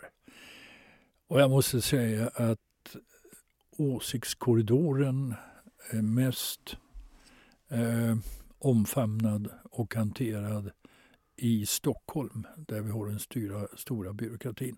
När jag kommer ut i landet så är det betydligt mer öppenhet eh, kring vad man tycker och åsikt man har. Eh, kommer man till Göteborg, Göteborg är väldigt, fortfarande väldigt annorlunda än Stockholm och Malmö, Skåne är väldigt annorlunda. Det är alltså här i Stockholm, vi har ett Stockholmssyndrom här när det gäller åsiktskorridor. Och eh, den är snäv. Ja, var, varför är det just i Stockholm? Ja, förmodligen har vi alldeles för många byråkrater här.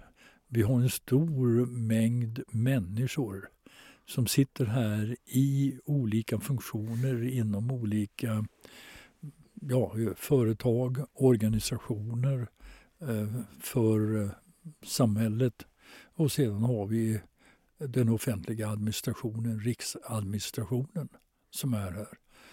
Plus tv-kanalerna som också är här.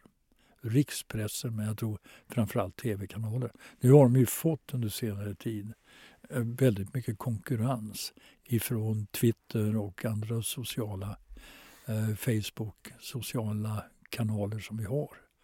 Eh, och det verkar man ha lite svårt att kunna hantera. Din one-liner nummer, nummer, eh, nummer ett eh, är ju det här. Här betalar man in 20-30 miljoner om året. Vad fan får jag för pengarna? Eh, innan vi fördjupar oss i det och vad, vad som varit följden av det. Eh, så, så tänkte jag eh, utforska lite grann kring vad, vad är din eh, vad är din egen relation till, till pengar? Hur viktigt är pengar för dig? Ja, jag vet inte hur viktigt det har blivit mycket pengar under årens lopp. Och jag är väldigt tacksam för det och väldigt ödmjuk och jag har ju ingenting emot att, att eh, den här skatten jag betalar. Men jag vill ju väldigt gärna att den skatten ska komma människor till godo på ett vettigt sätt och inte gå ut i en, in i en massa konstiga aktiviteter eh, som inte gör någon nytta för medborgarna. Det är väl så jag ser det mycket pengar och mycket pengar. Alltså, vad, vad, är, vad, vad är lagom mycket pengar? Alltså någon, någon har sagt det att ja, ja, tjänar du mer än 60 000, någonstans optimala lönen är på något sätt 60 000 sen, sen blir du inte så himla mycket lyckligare av, av pengar. Eller, vad, vad, vad, om man har 100 miljoner eller 200 miljoner, eh, spelar det någon roll i grunden? Nej, det spelar ingen roll. Alltså det, jag tror det ligger mycket i att har man någonstans eh, 50-60 000 i månaden eh, som man rörs med så, så har man det väldigt bra. Och man behöver inte be, bekymra sig speciellt mycket. Och eh, sen allt utöver det gör, en, gör väldigt få lyckliga utom förlåt mig, utom de här som eh, blir väldigt lyckliga för att de kan köpa en stor eh, yacht på eh, 30-40 meter med en stor besättning och helikopter och sådant. Eh, vi kan ju ta de här ryska oligarkerna till exempel. Det finns för någon lycka i det. Jag eh, har inte insett vad, lycka, vad den lyckan är. Men, men det verkar som att det finns. Finns det någon eh, tävlan mellan näringslivshöjdare om hur mycket man tjänar? Eh, inte vad jag har sett. Inte vad jag har sett. Det är inte så att man, eh, man har lite när man träffas då eh, lite exklusivt att man säger ja men nu, ja, du gjorde den här affären och då tjänade du det här. Alltså mer personligt sådär. Det, det är ingen... Nej, man pratar inte på det sättet. Åtminstone har inte jag kommit i kontakt med er. Du säger konkurrens då. Hur, hur ser den konkurrensen ut? Är det lite som NHL eller vad man ska säga? Att de allra bästa, det finns eh, ganska få som är top of the line. Är, är det samma sak i näringslivet? Ja, det finns vissa, vissa företag som har ett rätt gott rykte ute på marknaden och jag kan säga att Scania är ju ett sådant företag. Därför en stor del av Volvo-ledningen är ju Scania-folk. Och Håkan Samuelsson som eh, redde upp eh, Volvo personvagnar och vi har ett antal andra som är inne i, eh, i större företag här eh, som har en bakgrund i Scania. Så att lite granna, det betyder en viss del betyder en företagskultur som har vuxit fram inom ett företag. Och det, det ser man när det rekryteras folk ifrån det företaget. Okej. Okay, ehm, och då kan, man ja. ju, då kan man ju hamna i en sån situation att styrelsen och företagsledningen säger ja, vi, om vi tappar några stycken, det kan vi tänka oss, men det får inte bli för stora tapp. Uh, vid något tillfälle här för då, då skadar det företaget. Om det är lite samma sak som Premier League eh, fotbolls... Ja. Eh, de, de, man, man, man, man, tappar stöttespelarna så, så kan man lätt i, i en gungning. I, ja, i det, det gungar alltid till lite grann. Men inte på samma sätt som i, i, i NHL. Eh, vi, lämnar, eh, vi lämnar NHL och, och fördjupar oss i det och vad, vad fan får jag för pengarna? Alltså varför sa du så? Ja, det var, eh, det var ju den här stora undersökningen som man gjorde på var har svenskar, och inte bara svenskar, det var ju internationellt alla skatteparadis som eh, finns och har vuxit fram. Och där kom jag ju också upp och väldigt enkel bakgrunden till det hela det var ju att när jag bodde i Holland under alla dessa år hade jag också en eh, mycket låg skatt som eh, en sån här expert, som det heter. Ja, just det. Och eh, då hade jag en god vän inom Handelsbanken som eh, jobbade i Luxemburg. Han sa, ta inte hem de där pengarna till Sverige. Låt dem ligga här så får de förränta sig. För man vet ju aldrig vad som händer och det var ju det var ju de här högre och högre och högre skatter i Sverige innan de här stora skattereformerna kom eh, eh, under 90-talet. Eh, där man tog ju det här med Pomperipossa-debatten och allt. Ja, just det. Som vi fick. 103 procent skatt. ja. Så det var ju skälet till varför vi behöll det där. Och min fru och jag sa att det, det, vi får ju se vad vi ska göra med det här. Vi kanske vill flytta utomlands igen.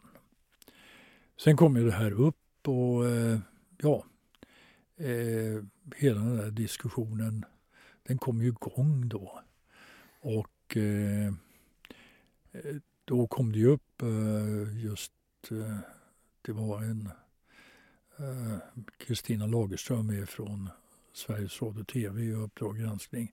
Hon ville då ha en intervju med mig. Det var 2017 tror jag och jag sa att nej, jag, jag har ingenting att säga om det här. Du får väl prata med andra och det gjorde hon ju också. Eh, det enda som hände var ju att sent på hösten 2017, det var ute i Kista och eh, eh, på mässan där och jag höll ett föredrag om logistik och logistikutvecklingen. Och när jag gick av scenen då, gömd bakom draperiet, där stod Kristina Lagerström med en kameraman.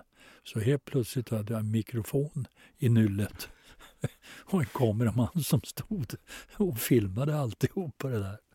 Så jag var ju lite förbannad. Och då kom de här frågorna upp. Och då kom det här väldigt korta svaret som jag brukar ge när jag blir förbannad på ett beteende. Ja, vad fan får jag för pengarna? Och det var ju rätt intressant eh, reaktionen på det för att Eh, Eh, vi var väl lite upprörda och framförallt min fru sa det är ju så onödigt att du säger en sån här sak. Ja, så är det. Det är klart det kan vara onödigt. Å andra sidan, blir man störd i ögonblicket så är det ju väldigt lätt att man bara släpper på lite grann av ilskan. Men när jag gick ut på stan efteråt, det var många hantverkare som kom fram och Eh, folk på Östermalm kom fram och jag var inne vid NK. Tack, tack, äntligen någon som säger som det är. Stort tack! Det var det bästa vi har hört. och, och eh, ja, sa jag. Jag kommer ihåg en gång jag satt åt på en restaurang där inne i centrum, jag har glömt namnet. Och Eh, helt plötsligt kom eh, kökschefen ut till mig. Ja, sa han, vad, eh, vad vill du ha? Jag kan göra en speciell meny för dig. Jaha, sa jag. Ja, men jag skulle bara vilja ha det här. Jag vill inte ha speciellt mycket mat. Det räcker med, med det jag har på menyn. Ja, men eh, jag kan ge dig en liten touch. Jaha, så. Ja, det var så jävla bra vad du sa, sa han. För det undrar vi hela tiden här. Det vi har inte så mycket pengar som du, men vad gör de med alla våra skattepengar? Och käbblet och käbblet och käbblet. Och jag har blivit så uppskattad när jag har gått omkring på Stockholm. Det är ofattbart. Vad, var det någonting som bara gled ur eller hade du någon baktanke med det där? Nej, det bara gled ur. Hade du räknat med de här reaktionerna? Nej, jag eh, måste säga, ja reaktionen ifrån eh, när det väl kom ut och jag sa det, jag tänkte, för jag har ju varit med om sådana här one-liners tidigare. Nu kommer, nu kommer Sveriges Radio och TV att köra på som fan. Eh, men reaktionerna på stan, det hade jag ju inte räknat med eller kunnat förutse. Men de var så himla positiva. Och eh, sen var det med Kristina Lagerström några år senare så träffades vi och drack en kopp kaffe. Och hon var lite ångerfull. Ja, sa hon, du vet efter det där. Ja, nu får jag göra har fått göra någonting annat. Jag blev, efter det här intervjun med dig, det, då har jag blivit helt portad utav alla vd i Sverige. Det var så? Ja, enligt henne.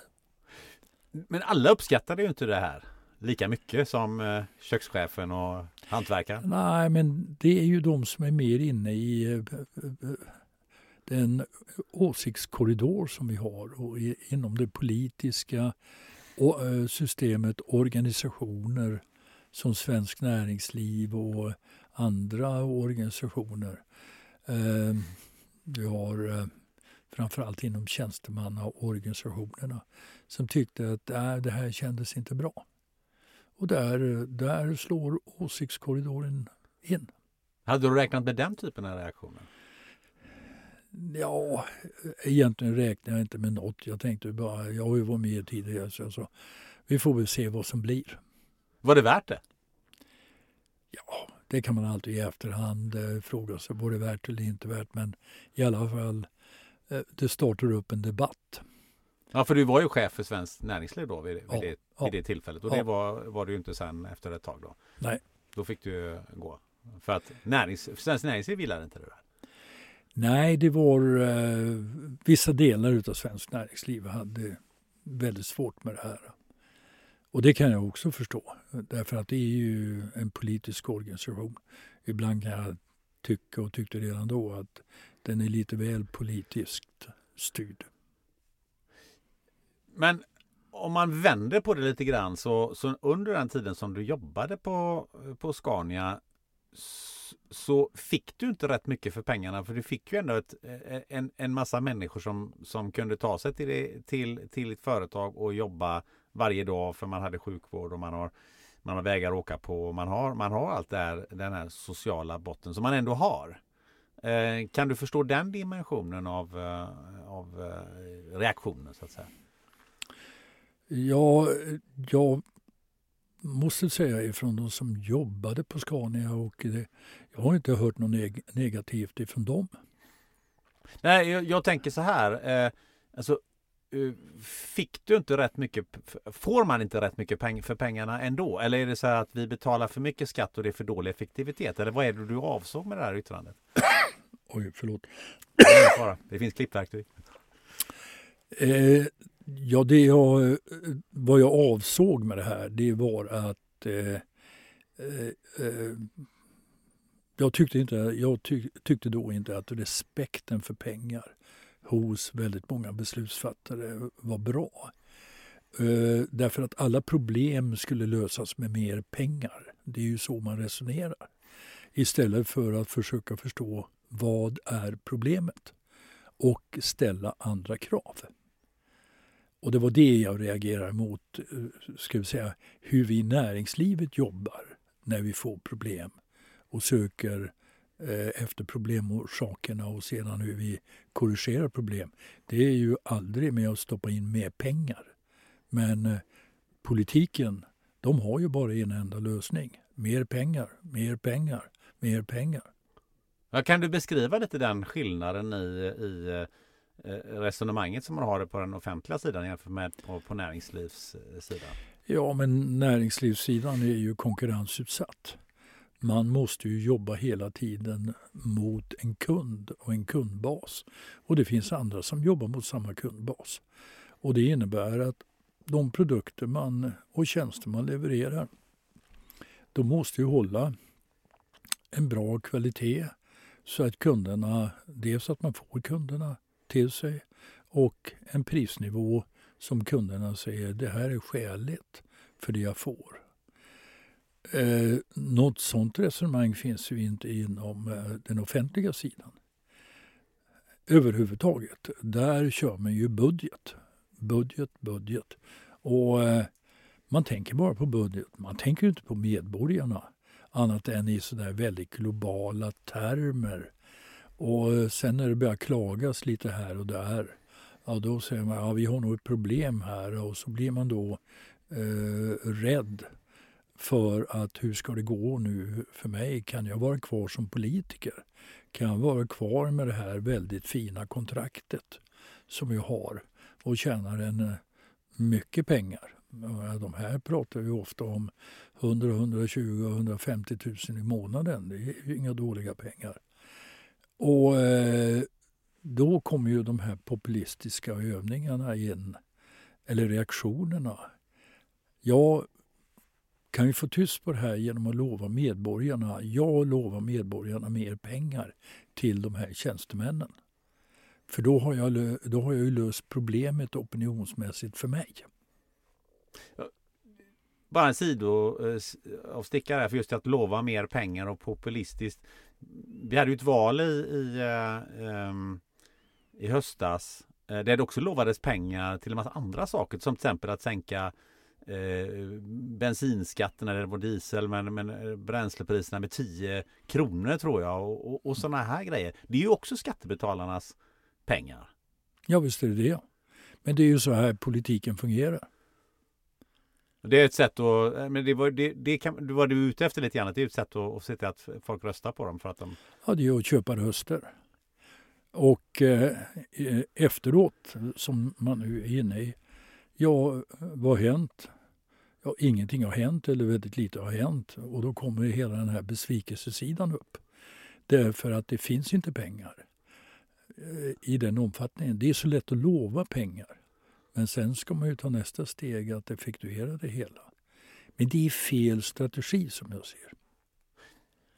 Om vi tittar på vad som är rätt strategi. Var någonstans eh, tycker du, inom vilka områden skulle vi kunna använda våra skattepengar mer effektivt? Kan du liksom plocka ut några sådana bitar ur där du, där du tycker att där är det alldeles mest uppenbart?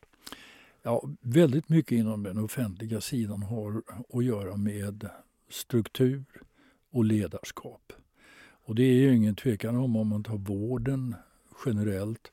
Man har väldigt svårt att behålla sina människor där. Man har en väldigt stor personalomsättning. Och i alla organisationer där man har en hög personalomsättning så har man en dålig arbetsmiljö och ett dåligt ledarskap. De är helt och hållet korrelerade till varandra. Det har jag sett under alla mina år i näringslivet. Dåliga chefer har en hög personalomsättning. Så är det bara. Så jag menar, det är, det är en bit som eh, jag tror att man måste börja, man måste börja ta i det här och börja förstå att ledarskapet är så otroligt viktigt. Och strukturen. Och det innebär ju att man måste ju ge över mycket av ledarskapet till professionen. De som sköter sjukhus, de som sköter vårdanläggningar. Det är de som ska ha ansvaret för det här. Liksom i skolvärlden. Och inte en massa inblandningar utav politiker och tjänstemän. För det finns väldigt många tjänstemän som sitter och fungerar som strateger och eh, som bara för ner det ena påbudet efter andra och så ska det rapporteras tillbaka på det. Det här är ju en av skälen till varför eh, läkare och sjuksköterskor ägnar knappt halva tiden åt patienter och patientkontakt resten åt rapportsystem av olika slag. Är det rent av så att eh, när man börjar skära i vården, vilket man, vilket man ju gör för att hålla kostnaderna nere som man säger, eh, Eh, så är det kanske själva vården som man, man skär men man kanske inte tittar på på inköpen. För det är väl lite, sam, det är väl lite två olika saker där. Att man, man vårdar människor och det är lite svårare att säga att ja, men det är i kronor och ören så här och så här. Men om man, om man tänker sig att eh, regionerna köper in en ruskig massa. Allt från komplicerade eh, röntgenapparater till eh, munskydd och vad det nu är för någonting. Alltså, för där måste det finnas en profession bara att, att kunna köpa där och då behöver man kanske ja. inte vara läkarexpert. Nej, men eh, det är just att ha respekt för professioner. Politiker har ingen respekt för professioner för de är bara i professionen politik. Däremot de som är läkare och sjuksköterskor de har naturligtvis också respekt för människor som har som profession att vara inköpare till exempel. Eller att föra bokföring och alltihop det här. Det har de respekt för, för de, det har de som är i en profession. Och eh, det är dit man måste komma i organisationsmodellen. Nu har man blandat ihop det här så mycket så ingen vet egentligen vem som har ansvar för vad. Och vi har ju sett det där när vi hjälpte Region Stockholm med inköp av skyddsutrustning, eh, visir och, och eh, munskydd när pandemin började. Att eh, ja, det var en helt annat sätt att tänka på och jobba eh, jämfört med hur vi arbetade på Scania. Och jag har hört det där från andra som har varit inne i det. Det finns inget professionellt inköpstänkande där. Eh, Region Stockholm har inte med 60 personer som håller på med det här och köper för 80 miljarder. Eh, Scania eh, köper för 60 miljarder och har över 400 personer. Och de har gjort inköpet till en profession där väldigt kunniga människor ska vara inne och köpa. Vi såg på munskydden bara som ett exempel där eh, regionen betalade 44 spänn och Scania betalade 28 spänn för exakt samma munskydd. Och det här kan man ta från det ena till det andra till det tredje. Och när vi eh, har tittat på en del andra inköpsorganisationer och jämför med vad det här skulle kunna betyda om man sätter in privat inköp. Man köper alltså inom kommuner, inom det offentliga, kommuner, regioner och staten för ungefär en 800-850 miljarder kronor om året. Här finns en besparingspotential på säkert 100 till 150 miljarder. Det är inga småpengar. Det är inga småpengar. Om man skulle organisera om det här, göra om det. Det har funnits intressen och vi har pratat med förvaltningen eller med regeringskanslierna om det här. Men det är ju en lång resa att gå. Och det är likadant eh, om man tar eh, socialförsäkringssystemet där man ju inte har koll på vem som egentligen tar ut pengar ur det här systemet. Trots all IT man har. Ja, det är ett svinn på 20-30 miljarder om året där.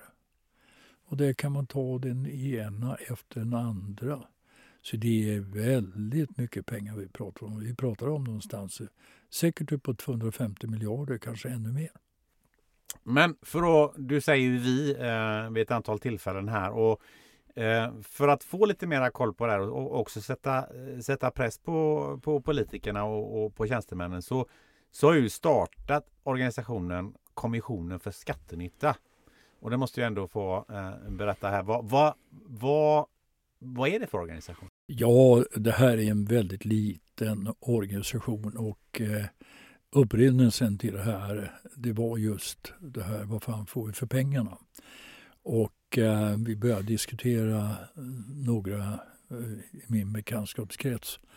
Och jag skrev en eh, artikel tillsammans med Björn Rosengren, tidigare industriminister om just sjukvården och hur det kommer sig att med samma läkartäthet i Sverige och sjukskötersketäthet per tusen invånare som i Holland och Tyskland och Schweiz så lyckas en svensk läkare komma i kontakt eller ha kontakt med ungefär 650-700 patienter per år.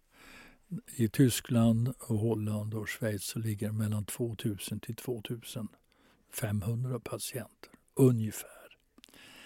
Så det är en faktor tre. Och vi börjar ju ställa oss frågan hur kan det komma sig att det är så stor skillnad? Nu har jag ju bott i Holland och haft med deras husläkarsystem att göra under åtta års tid. Det fungerar alldeles utmärkt. Man har en läkare och eh, då får man en kontinuitet. Och behöver man åka in på ett sjukhus för att göra en operation eller så där, ja då eh, är det han som öppnar dörren in till sjukhuset. Och eh, vi sa att ja, men det här tyder på att vi har ett systemfel. Någonstans.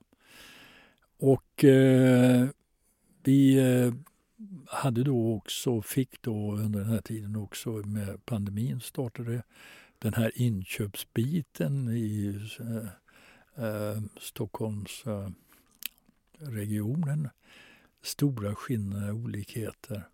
Och vi har inom skolsidan, vi tittade på en del statistik där eh, från eh, Eh, Sveriges regioner, kommuner och regioner och såg att om man tittar på kostnaden för eh, en skola och eh, studieresultatet Kostnaden kostnaderna för en skola och elev kan skilja från en 80 000 uppåt en 180 000 per år.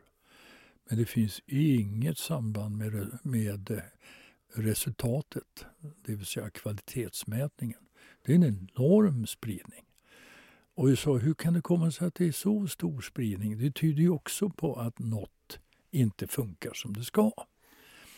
Och så vi plockade eh, det ena efter det andra. Jag hade ju inköpen från eh, eh, Försvarets materielverk i färskt åminne.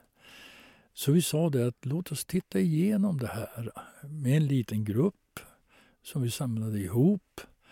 Och det är ungefär knappt tio personer med nationalekonomer, bra utredare och helt enkelt söka fram fakta, fakta, fakta. Och det här gjorde vi 2000. Eh, eh, började med det här 2001 och då hade vi valåret som kom och vi tyckte då att, eh, eh eller 21, och då, eh, sen hade vi ju valet 22, så vi började då på hösten 21 och eh, sa nu tar vi fram en massa fakta här och sedan så håller vi seminarier och eh, sen hjälper vi politiken nu att formulera sig. Och det togs, har ju tagits upp på ett väldigt bra sätt. Eh, sen är vi nu inne i fasen med allt vad vi har gjort och det finns på vår hemsida Skattenytta.se. Eh, och där finns ju väldigt mycket av information. Vi har haft många seminarier och vi har sett stort intresse från både administrationen men även politiken. Nu har vi en ny regering så att eh, vi tänkte att vi får väl köra ett litet tag till tills den här nya regeringen inte är helt upptagen med ordförandeskapet i EU. Det är ju också ett väldigt, en väldigt krävande uppgift. Eh, och eh, titta igenom de här, fortsätta att titta igenom och belysa de här områdena.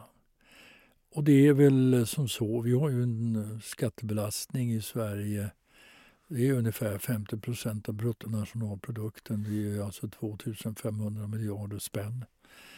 Och eh, går vi till andra länder så ligger de på cirka 40. Och eh, det skulle ju innebära ungefär 2000 eh, miljarder om vi skulle ha den skattebelastningen. Så det är eh, 500 miljarder. Det är ganska roligt att du lierat dig med en annan person som också är bra på one-liners. Det kommer jag bara att tänka på. För Björn, Rosengren var, var väl den som myntade uttrycket att eh, Norge var den sista Sovjetstaten vid ett obevakat ja, ögonblick. Hur stämmer det ja. eh, jo, nej, men eh, och då sa vi det att eh, eh, låt oss inte prata om skatteslöseri utan eh, tala istället om nytta och skattenytta. Och det är ju egentligen medborgarnas nytta för skattepengarna. Det var ju det jag menade med ja, vad, vad fan får vi för pengarna? För det är ju intressant att höra när man pratar med innovatörer och, och, och eh, eh för eh, personer som startar techbolag och liksom den här utvecklingen som vi haft i Sverige under de senaste åren eh, hyllar ju det, den svenska alltså svenska skattesystemet. Nu kanske inte systemet utifrån det perspektivet att man slösar med pengarna men, men jag vet att det är flera som har sagt till mig så här att skatt är fantastiskt för att det, det är det är därför Sverige är tvåa när det gäller per capita då när det gäller att, att, eh, att, att eh, skapa de här nya bolagen och de här enhörningarna och så vidare. Därför att man har alltid Eh, ett socialt skyddsnät så man brakar inte rätt ner i gatan om du, om du misslyckas och det gör ju många. Man hör ju bara om de lyckade men det finns ju även de som misslyckas naturligtvis. Och man vågar göra, man vågar satsa. Um, så att det är väl det är väl lite där hur man använder pengarna men inte att vi har att vi har för mycket skatt. Eh, nej, men det är ju i första hand användandet av pengarna och det är ju det vi är jag är ute efter. Alltså vi, vi måste ju kunna diskutera och prata om hur vi använder pengar. Och eh, när man då ser att eh, man kan göra betydligt mer om man gör det på ett smartare sätt. Det här är ju att jobba smart och att jobba tillsammans med sina medarbetare. För det är ju inte bra att personalomsättningen inom vården ligger på en 30-40 procent och att unga människor inte vill, ja de utbildar sig i vårdyrken men de vill inte stanna kvar där. De, vill, de utbildar sig till andra jobb därför de står inte ut med den organisationsmodell och det ledarskap man har. Det är ju väldigt farligt långsiktigt. Framförallt med den åldrande befolkning som vi har i det här landet. Hur villig är man att eh, diskutera det här utifrån eh, politiskt håll? Jag tycker nog att det finns en vilja till det här. Eh, och jag måste säga att det har nog mognat till mer och mer en insikt om att vi måste börja diskutera om de här sakerna mer än vad vi har gjort tidigare. Magdalena Andersson sa ju att det här ska vi vända på alla stenar. Vad menar, något menar hon med det också. Hur många stenar har man vänt på om några år eh, tror du? Eh, när du eh, fyller 80, vad, vad hoppas du? Det är ganska nära i och för sig, men vad hoppas du att, att det börjat hända? Ja, jag tror att, den, att de största stenarna man måste vända på här, det är inom hela vården. Dels, vi har en väldigt bra sjukvård när det gäller kvaliteten på själva vården när man väl får behandling. Men eh, man ska inte behöva vänta 180 dagar för att komma in och få prata med en specialist och få behandling. Så att eh, det, det är en stor sten som man måste vända på hela den organisation som vi har av sjukvården. Vi har ju också inom äldrevården och eh, där måste vi börja jobba också på ett annat, mycket smartare, inkluderande sätt. Därför att åldersgruppen som växer nu, det är den enda. Och den växer med 40-50 procent. Det är ju 80-plussare. Det är ju de stora barngrupperna som föddes under 40-talet och 50-talet som nu går in i att bli gamla och vårdbehövande. Och det kommer ju inte att finnas folk till att göra, hjälpa till där.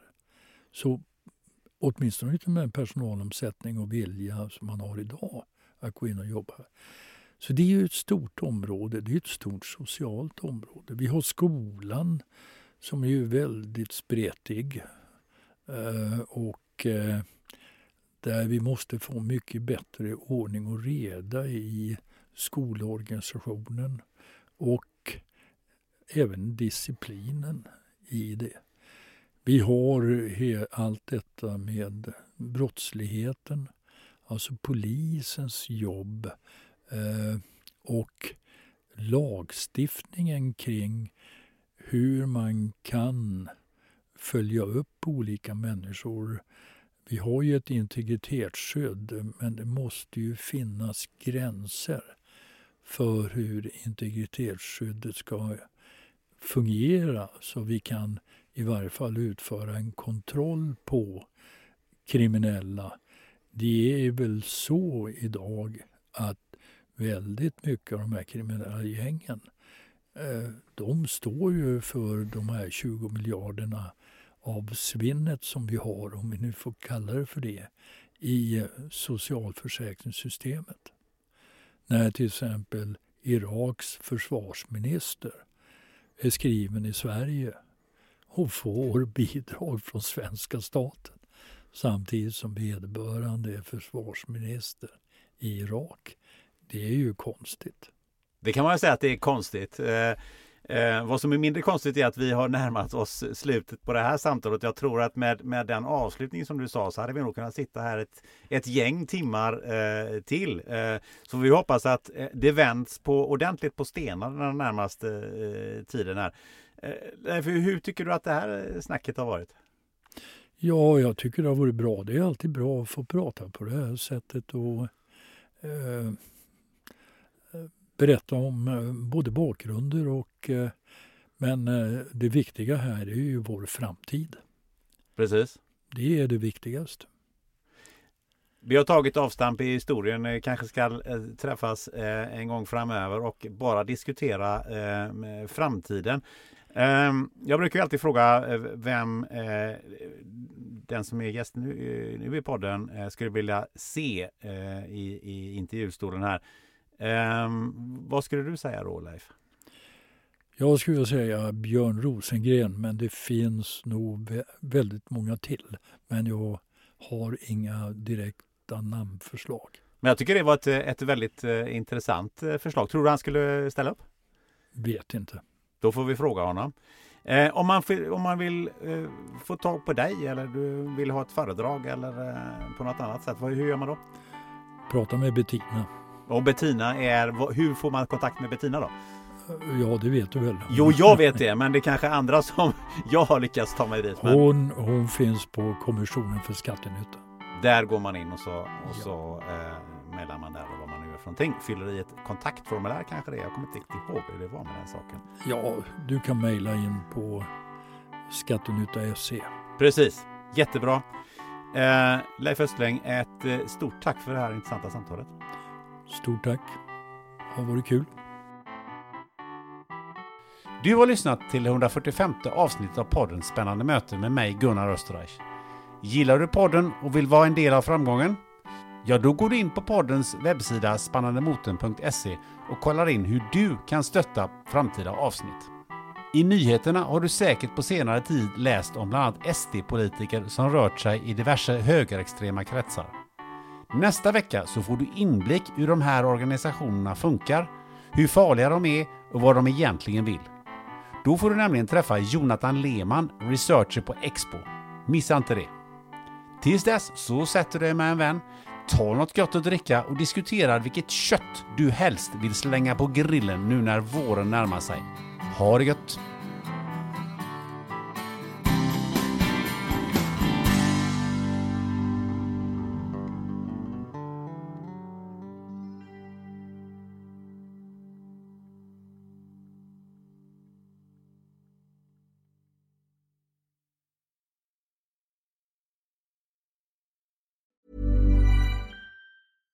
Ever catch yourself eating the same flavorless dinner three days in a row? Dreaming of something better? Well, HelloFresh is your guilt free dream come true, baby. It's me, Gigi Palmer. Let's wake up those taste buds with hot, juicy pecan crusted chicken or garlic butter shrimp scampi. Mm. Hello Fresh. Stop dreaming of all the delicious possibilities and dig in at HelloFresh.com. Let's get this dinner party started. Imagine the softest sheets you've ever felt. Now imagine them getting even softer over time. That's what you'll feel with Bowl and Branch's organic cotton sheets. In a recent customer survey, 96% replied that Bowl and Branch sheets get softer with every wash. Start getting your best night's sleep in these sheets that get softer and softer for years to come. Try their sheets with a 30-night guarantee. Plus, get 15% off your first order at bowlandbranch.com. Code Exclusions apply. See site for details.